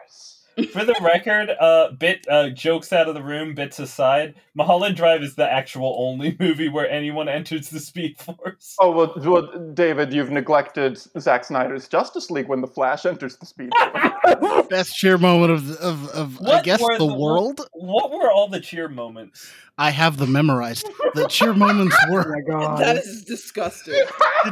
That's literally disgusting, Jamal. The cheer, the moments were David. Uh, three Spider Men from No Way Home, Okay. which happened actually last year, which is kind of nice. Uh, of course, Flash entering the Speed Force, the clear winner. Clearly, Uh, Avengers Assemble, 2019's Endgame. Wild that that it's just Um, the further back it goes, the more my brain like stops working. it, it it's deeply confusing. Effie White singing "I'm Telling You" in Yeah, Oh my God. 2006, and of course Neo dodging bullets in The Matrix 1999. Now, is this for like all time? Can I I, don't just understand. oh, in all of Oscar's history. can I just make a point point out something real quick? Sure. Each of these moments feels like a variation of entering the speed. like I don't know, like each one is kind of a moment where a hero or a, someone like does something like world altering And it I mean- took and reality bending. and it took hunky genius Zack Snyder to realize that the perfect visual metaphor for that moment of decision of heroism is entering the speed force as the Flash does. Well, I like that our Do you options think- here are. Do you think that when Ezra Miller got arrested for breaking into someone, they were like, "I've entered the Speed Force. I can enter anyone's house I want." Yo, when you method act too hard. No, they, they didn't break into anyone's home. They just entered the speed force. They actually, they actually came out of the Speed Force and they just happened to be in someone's home in Hawaii. That's all. They, they just wake up the and Speed they, they wake up and they see they see Ezra Miller and they're going, "No, I've gone too late or too early. It's too early." And they run back in, and then they arrested them. I mean, you know, it wasn't their fault. I don't get how it beat. I mean, again, this is the dumbest award in history. So, but I don't understand how it beat The Matrix, which is like a like was such an influential moment. They added it to movies for ten years. Mhm. Mhm. Endgame, the the like end of a eleven year long saga. Mhm. No Way Home, twenty years of characters coming together. Dreamgirls, um, well, the scene from Dreamgirls, and, and It's, it's the thing that solidified Jennifer Hudson's career forever. Yeah. That's true. That's true. Um, like it's four geek things, and then Dreamgirls, and then the one that won is the Flash enters. I mean, well, they threw one in for Black Twitter, you see, and then, and then which of course like, is the Flash entering the Speed Force, Yeah, and that's course. and that's one. Then they were like, "Nerds will give us the rest of the traction on Twitter." Well, and of course the real the real reason is that to win uh, it was all based on Twitter, and Zack Snyder stands were so powerful they got a remake of their movie released. Exactly. They wrote. Fully in There's an entire book for releasing the Snyder cut. I mean, remember the fan favorite movie this year was Army of the Dead, which is something that no one believes. Batshit. Batshit. I mean, I enjoyed it, but batshit. I mean, better that than Minamata. Like, keep Johnny Depp off my screens, please. Better that than uh, the fucking other Army of the Dead movie. Uh, wi- that's the prequel. Yeah, they really. Uh, what is it? It's Really Army of watch one. Thieves. Well, that one doesn't have the Snyder touch. That's why it pales in comparison. Well, nobody it doesn't have a moment where anybody enters the Speed Force. Yeah, nobody enters example. the Speed Force. I mean, there's Force. no Speed Force. You're correct. Are they gonna st- Are they gonna take away Will Smith's award? I'm I'm excited to see that because that'll be crazy. If they take away Will Smith's award, like, it's just I mean, I won't care, but it will suck. He should get the award back just for that acceptance speech. I'm screaming. That was that was that was a masterclass of, of, of acting. He should when you're at your lowest, that when you're at your highest, that's, That's when when the the devil devil- comes for you. Denzel. Let's go, Denzel. There's just too many awful people with awards um, for me to like give a shit about white people panicked that a black person is going to slap them. Let's give a quick shout out to Will Smith's PR person entering the Speed Force when they got, got the Oscars to not throw Will Smith out of the building. Screaming. They said that was a very controlled slap. It's what we would call a pimp slap. Uh, Will he Smith's walked PR calmly to his target. went- Very within the milieu of Big Willie style. very within uh, the realm of a pimp named Slickback. Will Smith's PR person went from sitting comfortably to in the Speed Force without even having to run. Just within five seconds. They experienced the greatest calling of their entire life, and then they then they killed it because if Will Smith had gotten kicked out of the Oscars, it would have ruined his career. yes. and he didn't because that PR person was one with the speed force. That's why the slap didn't fully connect with Chris Rock. The PR person reversed. Time. They reversed time and gave Chris a second chance to redo things. For the record, on on social media, I saw a picture of a close up of Chris Rock's face, and it was like, looks like his face is padded to me, and I was like, what? Just Someone out here making f- fan theories about. not people slap fan fiction.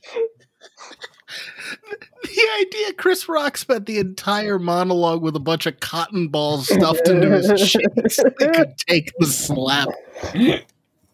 Mm-mm-mm. Well, I mean, I think it's I think that's a good time as any to wrap up the Oscars Megasode Part Two.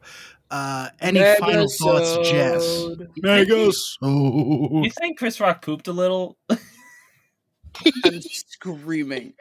Uh, final happened? if we if we go around and we do some final thoughts uh my final thought would be um we didn't even cover everything crazy that happened at the oscars um this year was batshit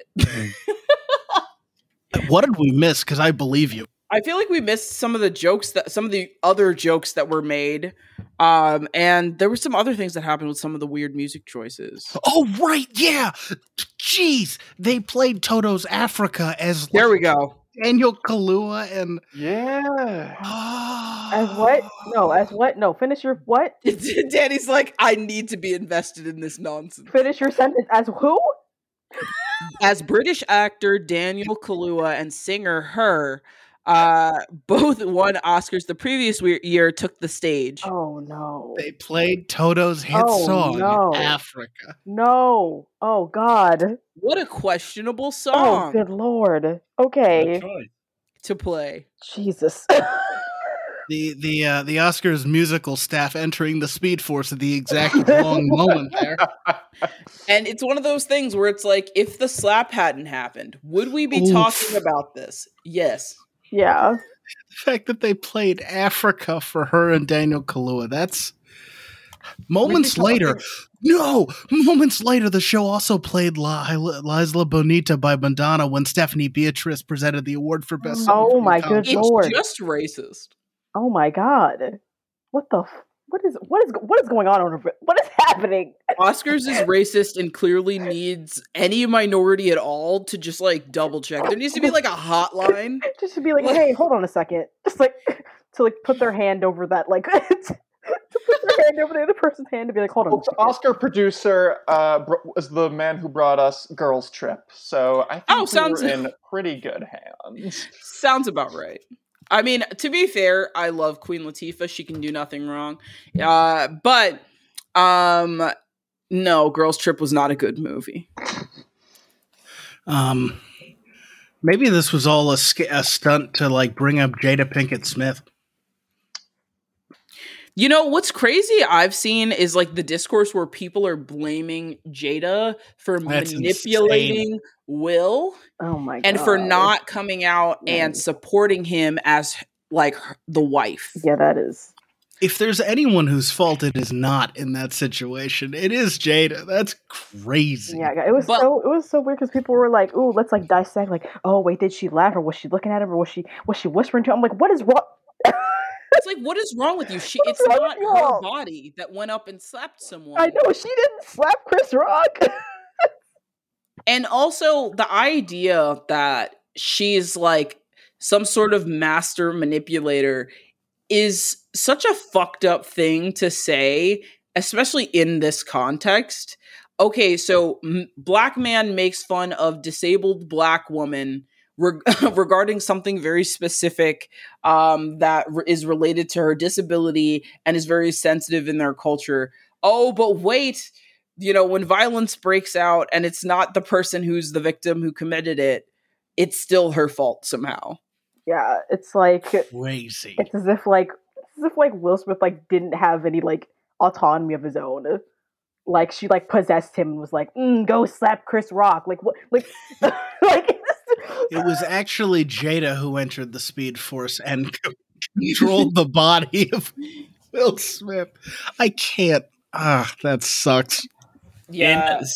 In, in seventh grade, I fell asleep in my uh, science class, and my teacher at that time, Miss Newhouse Palmer, uh, I was at the back of the class. She talked to my uh, desk mate, Garen, who's a close friend, and she said, Garen, is he asleep? And uh, Garen was like, Yeah. And she goes, Hit him. oh my god. what? and Garen punched me awake. Oh I like God. imagining that Jada did that to Smith. to Will Holy shit. hit Oh him. God. Mm, I don't like imagining it because it's not true. But that being said, I was gonna say earlier, wow, you just firing out the name of your teacher on this podcast, and then I'm like, I don't care. Yeah, no, nobody cares. She told a child to hit another child. She can die mad. Mhm. I would love if we get angry emails from one random teacher. I just think it's to one be of the- clear, we respect teachers on this podcast. She was a yeah, great love teacher. Teachers. I don't know if she was. David. I just, I'm just, I'm just throwing it out there. I'm just throwing it out there. I support teachers and teachers unions or whatever. Also, All Systems Argo supports teachers. support All teachers. Systems Argo, Thank unfortunately, does not support teachers telling kids to hit kids. also that yes. It's just I'm doubling up. You know what I'm saying? Mhm, mhm. It's It important was- to state our opinions. It was so funny hearing Garen tell that story because I was asleep during it, and he was like, "Yeah, Miss Nils Palmer just said, is he asleep? Yeah, hit him. What?" Garen's response was, "Huh?" Quick statement. Just want to fire this out. It's not technically related, but David fainted at the movie Morbius. I'm screaming. Did you know that while method acting on um for uh Jim Carrey for uh what what was the role for uh, Man on the Moon? For Andy Kaufman, that's right. Yeah, yeah, yeah. Yeah, he like what was it? He like went to Andy Kaufman's family and like acted like Andy Kaufman around them. Uh huh. And he was mean, and because Jerry the King Lawler plays himself in the movie, like Jim Carrey thought it'd be funny to like be like mean to like Jerry the King Lawler because that's what happens in the Letterman interview. But obviously, like that was like fucking A like bit. set up before. So it's just Jim Carrey being mean to a wrestler for no reason. for no reason and the like the yeah he, jerry he's like he's like i i knew andy kaufman he was a sweet guy he was cool he wouldn't have done this he wouldn't have done this. It's pretty good. All right. Well, I think we have to cut it here. we're talking about jim carrey and man on the moon we have Yeah. lost the plot We've lost the plot of the Academy. Well, Jared And that's- Leto is an Academy Award winner. And the Academy lost the plot 20 years ago. I feel like it's fine. They gave an award to Argo. That's right. That's what this podcast is about, in theory. Good old, our good old, our good old man Ben Affleck. hmm He's Batfleck. never entered the Speed Force. Not even once. Well, he can't. he's batman batman doesn't have any powers Oh because my he's God. weak and dumb and old Coming after Batman. Wow. well can he enter the speed force Maybe with help. I don't I, he couldn't do it even he couldn't even do it with help. Okay, listen, Batman's got like a cape and some boots, and that's it. Like, his assisted speed forcing even real? Is that does that even count? I don't know. It doesn't it's- count. gotta- but it, Get a I mark felt next to your sad for. I felt sad for Ben Affleck don't for 2 He'll- seconds. He can't enter the Speed Force. Don't feel bad for him. He's a loser. We'll never be able to cheer for him as loudly uh, as we did for the Flash when they when he enters the Speed Force. This is a Speed Force Stan account now. All Systems Argo is now fully about uh, the Speed Force. Yeah, All hold on, systems let me are go fix that. into the Speed Force. I mean, All we've Systems got it. Argo into the Speed Force. That's the sequel. It's the plot. That's, that's what we're gonna call into ourselves. the Speed Force. Eh. Thanks for listening, everybody. Bye. What do you think Goodbye, sex is like in the Speed Force? oh my god. If this podcast helped you, all systems are go into the Speed Force. Let us know by leaving a five star rating and review on the podcast app of your choosing. Shouts out to everyone who's already drinking beers with us in the Speed Force and telling everyone they know to follow and join us. A special thank you to Danny, David, and Jamie for getting together with us for this episode. Be sure to follow them on Twitter and Instagram at Crybaby Spices, at one Keto Tick one, and at Elefante one one one respectively. While you're at it, follow our official account at ArgoPod if you haven't already. And if you haven't already, you can also follow me at Just the Remix and Jamal at Jamal B. Behringer. Thanks for listening. All Systems Argo was edited and processed using GarageBand, Audacity, and Alitu. All Systems Argo is produced by Ian White, Jess Hassel, and Jamal B. Barringer. And holy crap, Ian, this was a mega episode. Thank you so much for your editing work. The music for this episode is Breath by Polizina CC0. Now I'm gonna go pray for $250 to get these Chris Rock tickets. I'll see you next time on All Systems Argo.